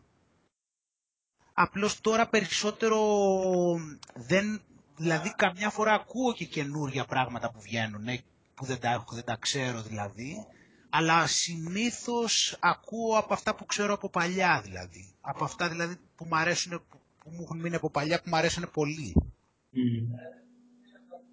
Ενώ, ενώ παλιά σου λέω τώρα τότε που ήμουν στα φόρτε μου, τότε που ήμουν στο Πολυτεχνείο και αυτά, στο σχολείο δηλαδή, καλά στο σχολείο ανταλλάζαμε CD ξέρω εγώ κάθε μέρα. Καλά τρελή φάση μιλάμε τώρα έτσι, εντάξει. Και στο, και στο Πολυτεχνείο μετά που πήγα, τρελή φάση μιλάμε. Ανταλλάζαμε CD κάθε μέρα, δηλαδή ξέρεις κάθε μέρα στην τσάντα είχαμε CD ξέρω εγώ, ή δανείζαμε ή μας δανείζαν ή, τα, ή δανείζαμε από άλλους ή τα φέρναμε πίσω.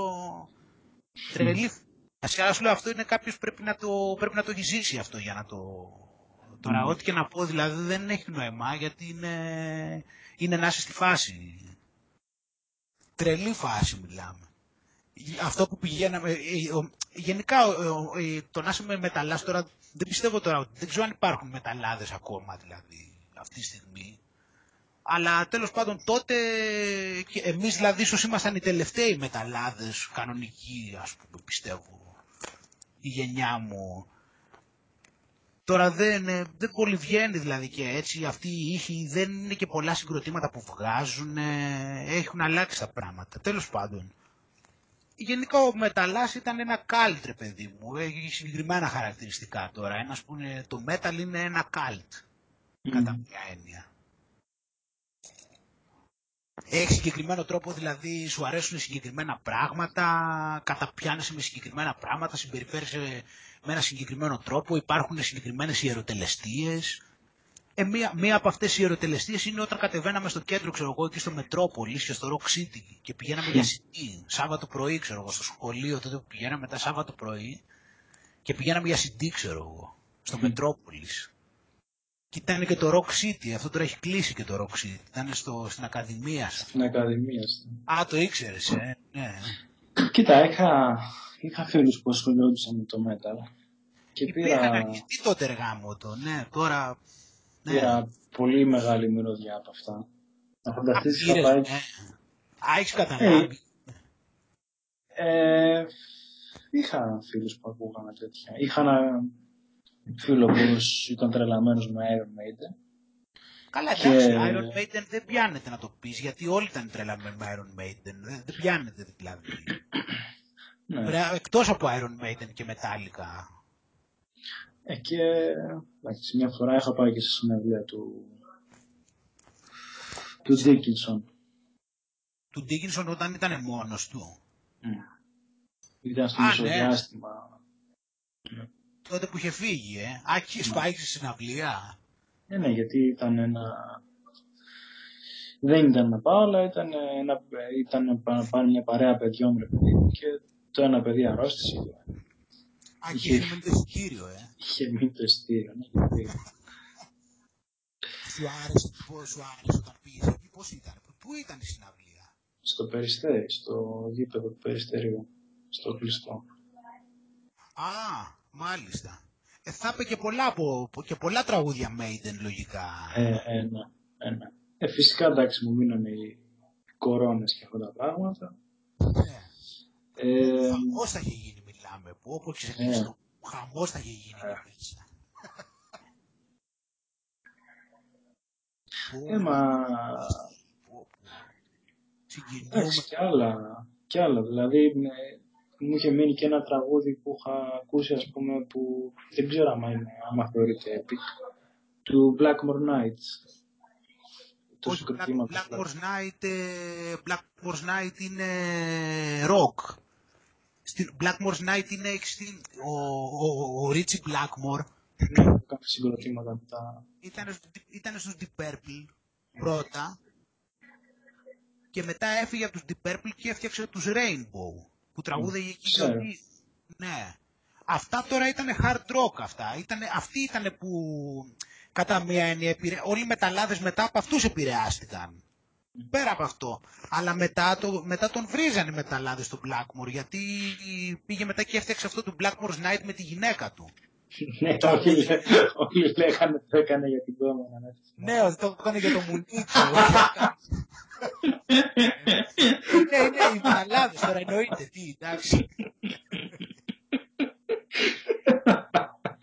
είναι τροβαδούρος και έχει πάρει μια κιθαρίτσα εκεί και παίζει, ξέρω εγώ, για να κάνει τη χάρη της γυναίκας του, ναι. Αλλά έχουν βγάλει πολύ καλά πράγματα οι Black Horse Night. Είναι, έχουν τουλάχιστον τέσσερα άλμπουμ που μου αρέσουν πολύ εμένα. Τώρα τα τελευταία δεν τα έχω ακούσει, αλλά θυμάμαι ότι είναι τουλάχιστον τέσσερα άλμπουμ που είναι πάρα πολύ καλά. Και εντάξει, μπορείς να το πεις άμα θες ότι έχει επικά στοιχεία. Πιο πολύ όμως έχει folk στοιχεία. Αυτό ναι. λέγεται folk. Ναι, όχι πάντως metal δεν είναι. Με τίποτα δεν το λες metal, σίγουρα. Πιο, είναι rock δηλαδή.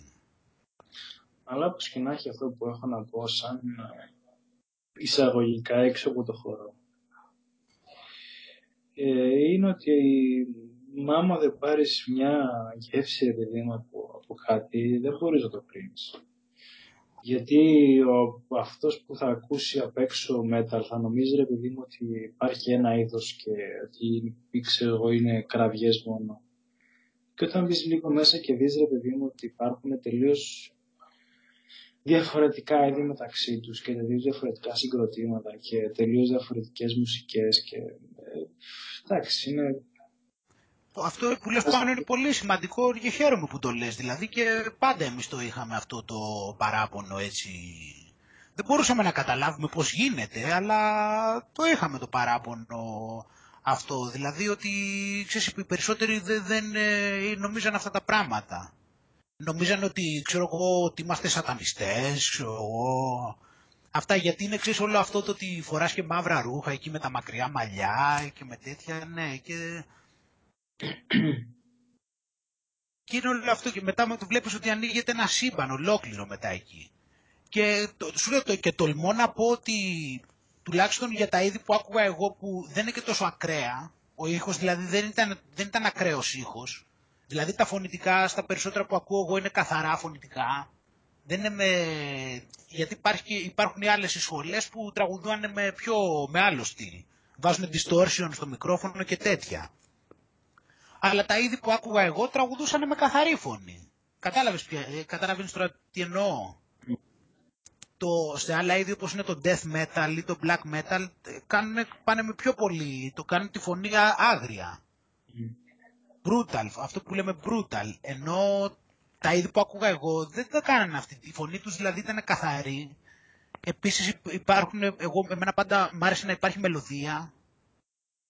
Τολμώ λοιπόν να πω ότι είναι, είναι μουσική που απευθύνεται, θεωρώ ότι αν κάποιος δηλαδή το ακούσει δηλαδή χωρίς προκατάληψη, σίγουρα θα βρει πράγματα που του αρέσουν και μου έχει τύχει σου λέω και με πολλές κοπέλες που μου έχει συμβεί αυτό. Και λέγανε ότι εγώ δεν ήξερα ξέρω εγώ από metal, αλλά έβαλα αυτά και φαίνονται πολύ ωραία τραγούδια. Ειδικά σου λέω πολλά από αυτά που ακούω εγώ που δεν ήταν ακραία. Δεν είχαν δηλαδή το άγριο, τα άγρια φωνητικά ή πολύ δυνατά τύμπανα ή πολύ βαριές κιθάρες ή ξέρω εγώ τέτοιο, ή να μην έχουν μελωδία. Εμένα δηλαδή μου άρεσε πάντα η μελωδία. Και ένα στοιχείο που, ένα στοιχείο που μου άρεσε πάρα πολύ ας πούμε στους Maiden, που αρέσει πάρα πολλούς, είναι ότι είχαν δυσολίες.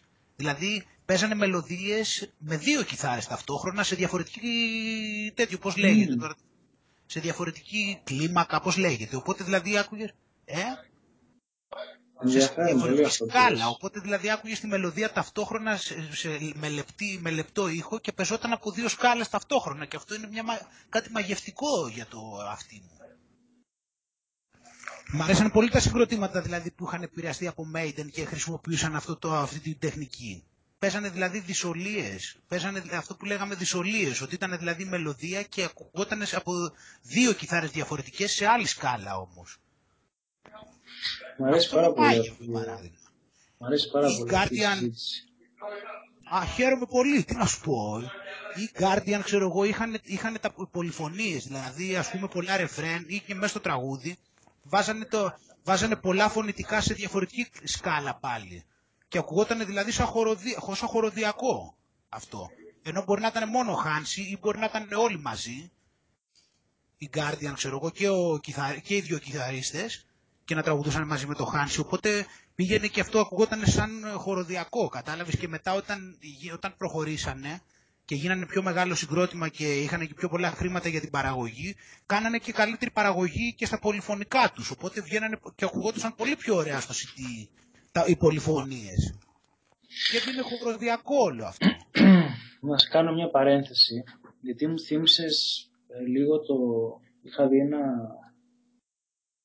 Ε, όχι ντοκιμαντέρ, ένα ρεπορτάζ πες το ρε παιδί μου, που είχαν κάνει για το πώς ηχογραφήθηκε το ε, Bohemian Rhapsody των Queens. Ναι, οι μεταλλάδες έχουν επηρεαστεί πολύ και από αυτό. Εδώ δεν είναι metal το τραγούδι. Ναι, απλά το λέω με την έννοια ότι έδειχνε το πόσο δουλειά υπήρχε πίσω από τα πράγματα που ακούγονται στο συγκεκριμένο. Mm. Και το γεγονός ότι ε, σου λέω μου αρέσει πολύ η συζήτηση γιατί ε, είναι σαν να ανοίγεις μία πόρτα ρε παιδί μου και να λες πράγματα για έναν κόσμο που και για μένα και για τους αρκετούς είναι άγνωστος μακάρι να είναι ενδιαφέρον αυτό που λέμε. Γιατί προσπαθώ ε... να μην πω σε λεπτομέρειες.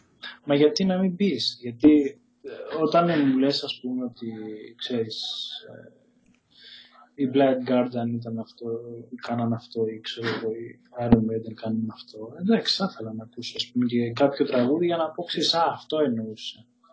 Ανεξάρτητα αν θα μ' αρέσει το τραγούδι ή όχι. Ναι, προσπαθώ και μόνο το γεγονός ότι θα ξέρω ότι υπήρχε αυτό σαν, ε, πώς να το πω, σαν ιδέα κάπου. Σαν ιδέα, σαν στοιχείο. Αν μη τι άλλο, ε, πάει τη σκέψη πιο μπροστά. Και για να σου ολοκληρώσω λίγο την άποψη, τη, τη σκέψη μου. Ε, ένα από τα πιο ενδιαφέροντα πράγματα που είχα δει σε ένα site ήταν το εξής. Βάζανε μια, μια εικόνα και λέγανε ρε παιδί μου beginner's guide to classic, classical music και σου είχε ε, ξέρω εγώ έξι συνθέτες ένα τραγούδι ο καθένας ναι. μετά σου έλεγε metal ε, πάλι έξι, έξι τραγουδιστές έξι συγκροτήματα ένα τραγούδι ναι, έτσι και αυτός που δεν έχει ιδέα ναι να πεις ξέρεις κάτι, αυτό νομίζω ότι είναι ένα, ένα χαρακτηριστικό κομμάτι του είδους. Ναι, οκ. Ναι, ο, καλά, αυτό λογικό, εντάξει. Απλώς εγώ το είπα με την έννοια ότι προσπαθώ έτσι να μιλήσω για πράγματα να μην είναι τόσο πολύ προχωρημένα ή να έχουν, ξέρω εγώ, μια ευρύτερη ιδέα σε αυτά. Ναι. Δηλαδή, εμένα, εμένα ας πούμε με τους Blind Guardian, τώρα παράδειγμα, μιας και το λέμε αυτό τώρα, mm. τι, τι γίνονταν με αυτούς; Εκτός από το ότι μ' άρεσε η μουσική τους, άκου να δεις τώρα τι ήταν το οποίο δηλαδή με έκανε να... Όλοι με ξέρανε δηλαδή ότι είμαι πολύ γκαρδιανάς εγώ, ξέρω εγώ τότε. Ε, ναι, εντάξει, ήμουν πολύ, πολύ φανατ, πολύ οπαδός, όλοι ξέρανε δηλαδή ότι με είχαν δηλαδή στο μυαλό τους έτσι, ξέρω εγώ. Ε, τι γινόταν τότε, τι έγινε με τους Guardian τώρα, να δεις, να δεις πώς κολλάει και με όλα αυτά που λέμε τώρα να δεις. Mm. Τους ξεχώρισα, ξέρεις για ποιο λόγο; Για, για διάφορους λόγους καταρχάς, αλλά θα σου πω το εξής. Ο κυριότερος λόγος που τους ξεχώρισα ήταν ότι οι, οι δίσκοι που βγάζανε ήταν όλοι διαφορετικοί. Και όχι μόνο ήταν διαφορετικοί, σε κάθε, σε κάθε δίσκο έβλεπες ότι υπήρχε εξέλιξη. Και, και καθοδήγησαν το χώρο του power metal στα 90s με έναν τρόπο εξω, καταπληκτικό. Δηλαδή, δηλαδή παίζανε με κάποιο τρόπο έτσι. Τους αντιγράφανε οι άλλοι ή επηρεαζόντουσαν, ρε παιδί μου. Μην του υποτιμήσω. Και, και μετά βγάζανε ένα άλμπουμ που άλλαζε κάπως τα πράγματα και το αλλάζανε και οι υπόλοιποι. Ναι, όταν, ναι, το θέμα είναι ότι όταν οι άλλοι ξεκινούσαν να τους αντιγράφουν και να επηρεάζονται, αυτοί είχαν ήδη αλλάξει. δηλαδή βγάζανε κάτι, ξεκινούσαν τα επόμενα χρόνια οι υπόλοιποι να, να επηρεάζονται από αυτούς και να παίζουν παρομοίως. Και όταν οι άλλοι ξεκινάγανε και αρχίζαν και καταλαβαίνανε το πώς παίζανε οι Guardian, και, του, και επηρεαζόντουσαν από εκεί και βγάζανε παρόμοια πράγματα, οι Guardian βγάζανε κάτι καινούριο το οποίο ήταν πιο εξελιγμένο. Όταν δηλαδή οι άλλοι πηγαίνανε, οι Guardian ερχόντουσαν. Και αυτό ήταν κάτι που με τρέλανε. Επίσης, ξέρεις τι κάνανε. Δεν ήταν εμπορικοί, δηλαδή δεν βγάζανε δίσκους συνέχεια. Δηλαδή ετοιμαζόντουσαν όσο χρειαζόταν. Κάνανε δηλαδή, με από ένα σημείο και μετά κάνανε κάθε τέσσερα χρόνια. Ενώ άλλοι βγάζανε κάθε χρόνο. Δεν τους ένοιαζε. Κατάλαβες, ετοιμαζόντουσαν και κάνανε όσο χρειαστεί παίρνανε. Κάνανε μια τετραετία. Που άλλοι βγάζανε κάθε χρόνο. Αυτοί παίρνανε όσο χρόνο θέλανε. Και, και, και βγάζανε όμως μια δισκάρα πάντα. Μέχρι ενός σημείου. Παίρνανε χρόνο. Δεν τους ενδιέφερε. Είχαν αυτοί επίσης. Δηλαδή δεν βγάζανε δηλαδή συνέχεια κυκλοφορίες, ούτε συγκλάκια πολλά, ούτε πολλά μπερδέματα και τέτοια. Δεν βγάζανε πολλά πράγματα. Περνούσε καιρός και μετά από καιρό βγάζανε. Και βγάζανε μια φοβερή δισκάρα, μιλάμε. Παίρνανε, ξέρω εγώ, τρία χρόνια, τέσσερα, ενώ άλλοι βγάζανε κάθε χρόνο. Επίσης, άλλο στοιχείο που είχαν ήταν ότι ήταν από τα λίγα συγκροτήματα που ήταν πραγματικά δεμένο. Δηλαδή, μέχρι κάποια στιγμή δεν είχαν αλλάξει τα μέλη τους καθόλου. Ήταν έτσι, ήταν μια γροθιά, ήταν οι ίδιοι. Που ήταν ένα εξαιρετικό στοιχείο. Ήταν οι ίδιοι πάντα. Ήταν δηλαδή οι φίλοι που ήταν από ξέρω εγώ, σχολείο, παρέα τι ήταν, ήταν αυτοί που είχαν ξεκινήσει και μέχρι το σημείο ήταν πάντα οι ίδιοι. Δηλαδή, ε, ήσουν και στις περιόδους δηλαδή, που ανυπομονούσες πότε θα βγει το επόμενο άλμπουμ και ναι, το έζησα σε μια εποχή. Μόνο αυτό, αφού ξέρεις τι είχε γίνει μια φορά. Είχαμε, καταρχήν το ένα που είχε γίνει, έχουν γίνει διάφορα περιστατικά. Το ένα που είχε γίνει ήταν ότι το 2, το 2002, όταν βγήκε το καινούριο Guardian, ε, άνοιξε το Rock City Κυριακή μόνο και μόνο για να αγοράσει το άλλο Guardian. ναι, και φαντάζομαι, φαντάζομαι τρελό κόσμο έξω. Ε τρελό. Ναι, ναι, είχε κόσμο, αλλά εκεί στο Rock City δεν επιτρεπόταν να αγοράσει άλλο CD. Δηλαδή έμπαινες μέσα, ξέρω εγώ, ή θα πάρεις τον Guardian. Έδινες τα λεφτά, έβγαινες, έδινες τα ναι, λεφτά. Ναι, δεν επιτρεπόταν, ρε παιδί μου, να πει και αυτό εδώ. Στο, δεν, στο, δεν στο πουλάγανε. Δηλαδή φαντάζεσαι τώρα φάση. Εγώ βέβαια το, το άλλο. Το θυμάμαι, το θυμάμαι, γιατί είχε γίνει και με άλλα συγκροτήματα αυτό. όχι πολλά βέβαια, κάνα δυο ας πούμε. Το θυμάμαι που, που, που ιστορίες τέτοιες. Ναι, και ήταν τέτοιο. Και πήγαμε, εντάξει, εγώ το είχα ακούσει το άλμπουμ πιο πριν βέβαια. Δεν είναι ότι περίμενα να τα ακούσω, γιατί ξέρεις αυτά υπήρχε σε μια εκπομπή στο ραδιόφωνο που υπήρχε, αυτός, αυτοί παίρνανε, αυτοί που γράφουν τις κριτικές και τα παίρνουν πιο πριν. Όταν είναι να γράψουν, αυτοί που γράφουν κριτικές και τέτοια παίρνουν, τα παίρνουν τα CD πιο πριν, πριν κυκλοφορήσουν. Για να γράψουν κριτική, οπότε αυτός το είχε βάλει στο ραδιόφωνο, οπότε εγώ το είχα ακούσει το άλμπουμ. Ήταν και εποχές όμως που υπήρχαν και τα φυλάδια, Αγγέλη θυμάσαι, που ε, αρκετά φυλάδια ήταν πολύ ωραία φτιαγμένα, παιδί μου, και σου δίνανε πράγματα που δεν θα μπορούσες να μάθεις. Τώρα μιλάμε για εποχές προ-ίντερνετ, έτσι, γιατί ήταν και τελείως διαφορετικά τα πράγματα τότε. Για κάποιους ε, όλα έτσι, με περιοδικά και τέτοια. Για κάποιους που είναι 20 χρόνια και δεν τα έχουν ζήσει αυτά, ε, ναι. Γιατί τότε δεν τα έχεις όλα να κάθεσαι στον υπολογιστή σου, τάκ, τάκ, τάκ, πατάς τα κουμπιά εκεί και στα βγάζουν. Έπρεπε να το άλλο να το κυνηγήσεις για να το πάρεις. Ε, ναι. Άμα δεν έπαιρνες το CD, δεν τα άκουγες. Ε, βέβαια. Ήτανε, δεν είχε άλλο τρόπο. Να το ακούσεις, ρε παιδί μου, αλλιώς τίποτα. Ε, ναι, σου λέω απλώς εμείς είχαμε τέτοιο, δηλαδή το είχε παίξει στο ραδιόφωνο αυτός, είχε βάλει κομμάτια από εκεί και το, τα είχα γράψει εγώ κάποια σε κασέτα. Δεν ήταν το ίδιο πράγμα, εντάξει. Είχαν γίνει πολλά. Μια άλλη φορά είχε βγάλει ο Χάνση, ο τραγουδιστής στο Guardian, είχε βγάλει ένα CD με τον τραγουδιστή από τους ε, Ice Death, από το άλλο το συγκρότημα. Είχαν κάνει μια συνεργασία και πηγαίνουμε τώρα και είχαν έρθει αυτοί στο Rock City πάλι για να υπογράψουν. Ω, καλά. Μιλάμε, ναι, και, και πάμε εκεί πέρα τώρα και πάμε εκεί πέρα και μιλάμε, ο κόσμος δηλαδή είχε φτάσει, ήταν, είχε γεμίσει και η μισή Ακαδημίας, ξέρω εγώ. Τα μάξια δεν χωρούσαν να περάσουν, ξέρω εγώ, από την Ακαδημία. Και άκου να δεις τώρα τι γίνεται και να προχωράμε, ξέρω εγώ, να, μπαίνουν, να σπρώχνουν εκεί πέρα, να γίνεται ό,τι να είναι τώρα εκεί πέρα, να σπρώχνουν και αυτά. Και πλησιάζουν, πλησιάζουν. Αυτοί είχαν, είχαν κλείσει τις τζαμαρίες. Δεν, ήταν, δεν μπαίναν όλοι μέσα, μπαίνανε λίγοι, λίγοι να τους υπογράψουν και φεύγανε. Ναι και πλησιάζω, πλησιάζω, πλησιάζω, ξέρω εγώ να φτάσω και σε κάποια φάση φτάνω κοντά στην είσοδο. Εκεί το Rock City είχε βιτρίνα απ' έξω, τζάμι. Ναι. Και ήταν αυτοί που δουλεύαν εκεί δύο-τρία άτομα οι οποίοι είχαν κάτσει μπροστά στη βιτρίνα και είχαν την πλάτη τους στη βιτρίνα και, και είχαν ανοίξει τα χέρια για να κρατάνε τον κόσμο για να μην σπρώχνουν. Για να μην σπρώχνουν. Επειδή σπρώχνανε όλο ήταν ο κόσμος. Και σε μια φάση σου λέω, σπρώχνανε, γινόταν εκεί το πανζουλισμός να φωνάζουν μη σπρώχνετε. Και ήμουν δίπλα σου, λέω, το θυμάμαι σαν τώρα. Και γίνεται μια σπρώχνε μια απότομη και γίνεται μια χρά πίσω και, γίνεται, και πέφτουν αυτοί πάνω στη βιτρίνα και γίνεται η βιτρίνα σκάει εκεί δίπλα μου σου λέω και, γίνεται, και πέφτουν οι άνθρωποι μέσα στα τζάμια σου λέω. Και τους σπρώχνουν και λέει σταματήστε και να φωνάζουν μη σπρώχνετε, μη σπρώχνετε, μη σπρώχνετε και κάνουν μια χαρά μπαμ και πέφτουν μέσα στη βιτρίνα. Για να ξέρεις, κρατάγανε αυτοί είχαν πλάτη στη βιτρίνα να ναι. σπρώχνουν. Οι άλλοι να μην μπορούν να τους κρατήσουν και αυτά και γίνεται μια μπαμ εκεί πέρα και πέφτουν όλοι μέσα στη βιτρίνα. Κάμισε τα. Mm. Ήταν έτσι, ναι. Οπότε μετά έφυγα. Είχα, είχα στενοχωρηθεί τότε. Και ήταν λίγο άσχημο αυτό που έγινε, ήταν λίγο σοκαριστικό. Αλλά υπήρχε πολύ αγάπη έτσι, για το, το ότι γινόταν χαμός. Ε, ήταν εποχές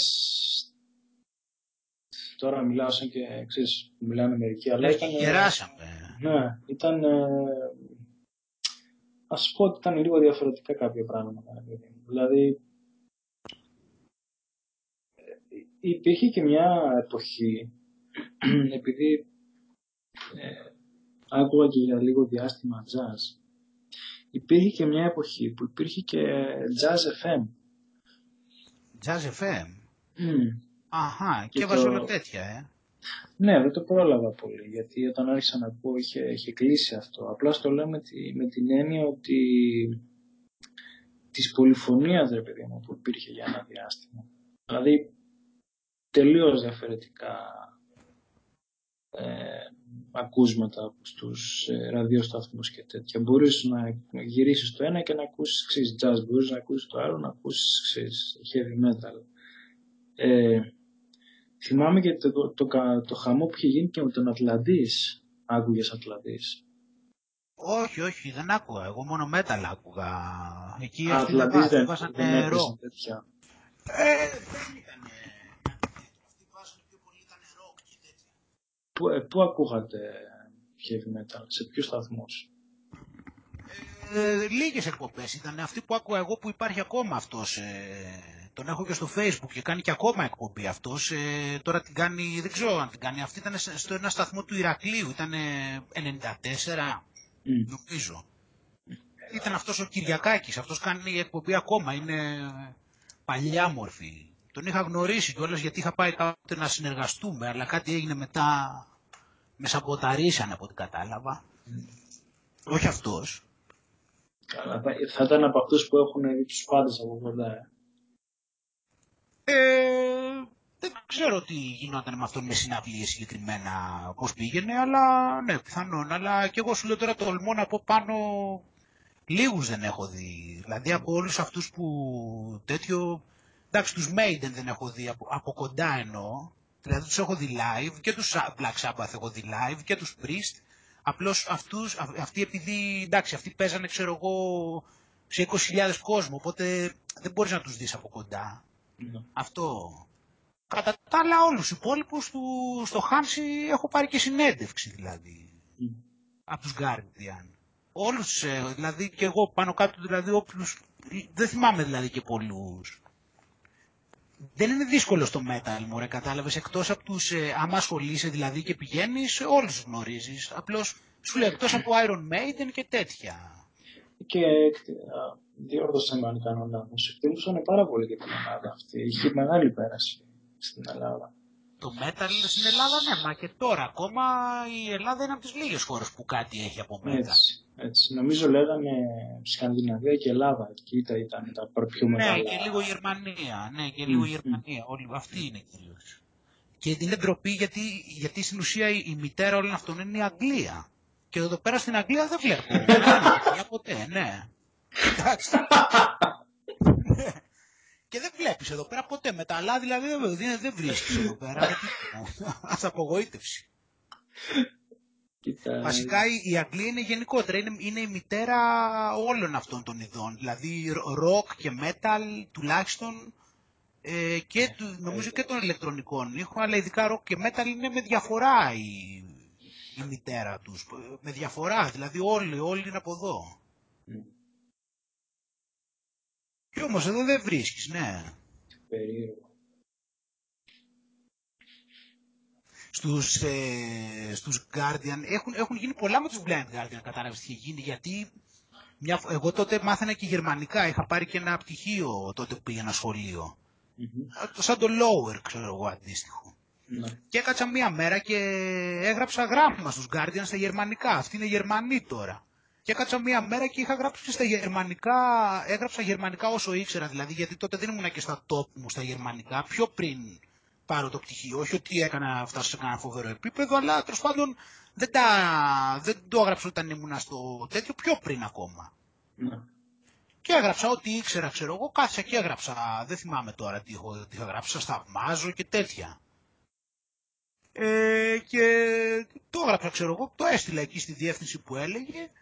Φυσικά δεν περίμενα ότι υπήρχε περίπτωση να μου απαντήσουν. Ναι. Και γυρνάω μία μέρα, είχαμε πάει από το σχολείο εκδρομή, μιλάμε και βλέπω εκεί στην πόρτα μου ένα φάκελο και ανοίγω και μου είχαν, μου είχαν, πάμε, μου είχαν, δεν μου είχαν γράψει απάντηση, αλλά μου είχαν στείλει μια φωτογραφία τους και μου είχαν υπογράψει πάνω, αλλά με μαρκαδόρο, δηλαδή δεν ήταν ε, υπογραφή, ξέρεις, φωτοτυπημένη. Φαινόταν δηλαδή ότι τους είχαν βάλει αυτές, αυτή την υπογραφή, γιατί ήταν υπογραφή πάνω με μαρκαδόρο. Εντάξει. Ναι, δηλαδή το έχει μοίρα, ξέρω εγώ, με αυτούς τους ανθρώπους, ό,τι, και να, ό,τι έχει γίνει, δηλαδή να έχουν γίνει πράγματα... Έχουν γίνει πολλά με αυτούς δηλαδή, κάπως, δεν ξέρω πώς μου τα έφερνε η μοίρα. Μετά ήταν, εγώ διάβαζα πολύ αθλητικές εφημερίδες τότε. Το, τότε που πήγα στο σχολείο, γιατί έπαιρνε και ο πατέρας μου και διάβαζα κάθε μέρα. Και τότε στην εφημερίδα την Gold, τότε που διάβαζα, στην τελευταία σελίδα, είχε κάποιος μια στήλη που κάπως εκεί, ξέρω εγώ, ε, έβαζε μηνύματα, που, έβαζε γράμματα, έβαζε γράμματα από αναγνώστες πάνω, πάνω στη μουσική, ξέρω εγώ. Δηλαδή όποιος ήθελε έγραφε κάποιο, κάτι για μουσική ε, και αυτός ε, διάλεγε, ξέρω εγώ, ή τα πιο πολλά θα τα βάζε, ξέρεις, ε, ε, πώς το λένε, για μουσική. Είχε μια τέτοια στήλη εκεί πέρα, στην πρώτη τελευταία σελίδα. Ναι. Και κάθομαι και γράφω μια φορά πάλι για Blind Guardian εκεί πέρα και σου λέω το βάλε αυτός κεντρικό, ξέρω εγώ, στη σελίδα στη μέση, ξέρω εγώ και λέει αυτό λέει το βάζω γιατί ο φίλος λέει από τον Μπραχάμι με εντυπωσίασε λέει τόσο πολύ για το πόσο πολύ φαίνεται να νιώθει αυτά όλα που γράφει, ξέρω εγώ και πόσο πολύ ενθουσιασμένος είναι για τα λεγόμενά του και αυτό έπρεπε λέει να το δημοσιεύσω λέει απαραίτητος. Κάτι τέτοια. Είχα γράψει, δεν είχα γράψει με την ψυχή μου, δηλαδή είναι κάποια πράγματα βλέπεις, δηλαδή δεν είναι τυχαία.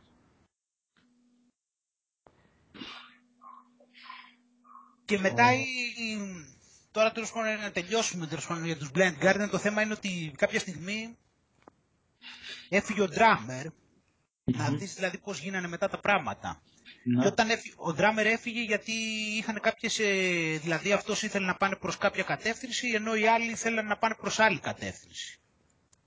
Ε, και, από, Ναι. και, και, παρότι, ε, ε, και παρότι έφυγε λοιπόν, ό,τι άλμπουμ βγάζουν, πάλι συνεχίζουν να βγάζουν αραιά άλμπουμ, δεν μπορείς να πεις ας πούμε ότι δεν προχωράνε και δεν οριμάζουν, δηλαδή δεν μπορείς να τους κατηγορήσεις ότι δεν ψάχνονται, αλλά δεν μ' αρέσει να τα ακούω πλέον. Δηλαδή έχει χαθεί αυτό το κλικ.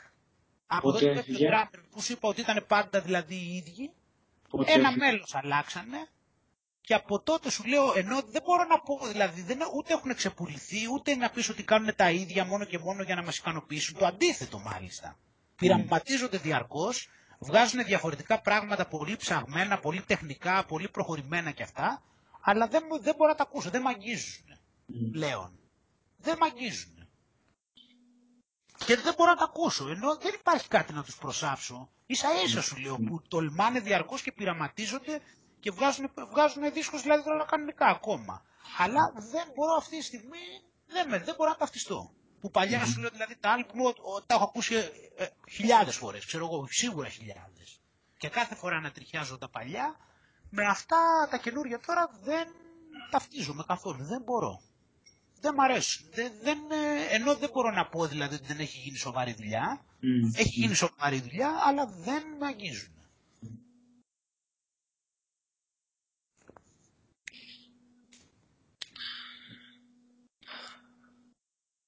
Άγγελε, ξέρεις τι, δεν θέλω να πούμε κάτι άλλο. Γιατί μ' μ' αρέσει τόσο πολύ το πάθος που μίλησες για για αυτό το θέμα που δεν, δεν υπάρχει κάτι άλλο να, να σκεφτώ, να, να, να, δεν θέλω να αλλάξουμε θέμα. θέλω, να κλείσει, θέλω να κλείσει εδώ πέρα το... Χαίρομαι πολύ. Χαίρομαι πολύ που σου φαίνεται ενδιαφέρον. Αυτό γιατί δεν μιλάω πολύ για αυτά τα πράγματα. Μ' αρέσει το πάθος που, που βγάζεις. Και είναι αυτό που σου έχω πει και θα στο συνδέσω και με άλλα πράγματα. Στην, ε, τώρα με ρώταγες ρε παιδί μου, ξέρω εγώ, στη, στο Βιετνάμ δεν θα ήθελα να πάω. Αλλά μέσα από τα δικά σου μάτια έμαθα πράγματα, ρε παιδί μου, που δεν θα τα μάθαινα διαφορετικά. Και το ίδιο έγινε αυτό που ξέρεις και με το Metal και μακάρι να, γίνω, να, γίνουν και, να γίνει και με άλλα θέματα αυτό. Γιατί έτσι ακριβώς είναι που ανοίγουν οι ορίζοντες. Γιατί συναντάς κάποιον που έχει ένα πάθος για ένα θέμα που μπορεί να έχεις μικρή ιδέα επειδή μπορεί, μπορεί να, έχεις, να μην έχεις καμιά ιδέα παιδί μου. Και εντάξει, σου ανοίγει μια πόρτα. Και για μένα σου λέω αυτό, αυτή η συζήτηση με το Metal ε, μου αρέσει πάρα πολύ. Αυτό είναι νομίζω που έχεις, ε, έχεις πει και πολλές φορές ε, και στο παρελθόν το πόσο σημασία έχει το να μοιραζόμαστε πράγματα και πόσο ανοίγουν οι ορίζοντες των αλλωνών. Γιατί εμείς δεν μπορούμε να ξέρουμε, όταν δεν ξέρουμε κάτι απλά δεν το ξέρουμε. Ενώ όταν, ναι. όταν, ε, όταν, αν είμαστε όμως ανοιχτοί και έρθει και ένας άλλος που για κάποιους λόγους έχει εμβαθύνει, αρχίζει και, μας, και βλέπουμε ότι πιθανότατα υπάρχουν και για μας υπάρχουν πολλά ενδιαφέροντα πράγματα εκεί που προφανώς αγνοούσαμε γιατί δεν μπορούμε όλα να τα ξέρουμε.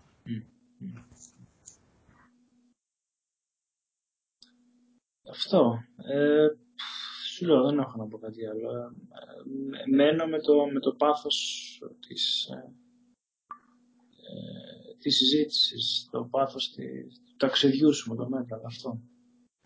Χαίρομαι πολύ πάνω, τι να σου πω. Χαίρομαι πολύ που μου το λες. Εγώ ε, είμαι ένας αυθόρμητος, συνεχίζω ακόμα πραγματικά φίλαθλος του heavy metal. Ακόμα ανατριχιάζω, ακόμα χάνομαι. Τι να σου πω, εντάξει. Άνοιξε λίγο το φωτάκι. Ναι. Ωραία, ας κλείσουμε εδώ. Οκ. Εντάξει, λοιπόν, ε, καλή ξεκούραση πάνω. Θα πάω να ακούσω λίγο πάλι, θα πάω να βάλω ένα Blind Guardian τώρα από αυτά που μου λες. Κάτι άλλο, ναι. Αυτά καλά άκουγα και προηγουμένως, αλλά έχω καιρό να ακούσω Guardian, κατάλαβες. Οπότε τώρα μιας και το λέμε. Ωραίος.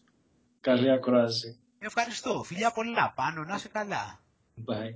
Γεια χαρά.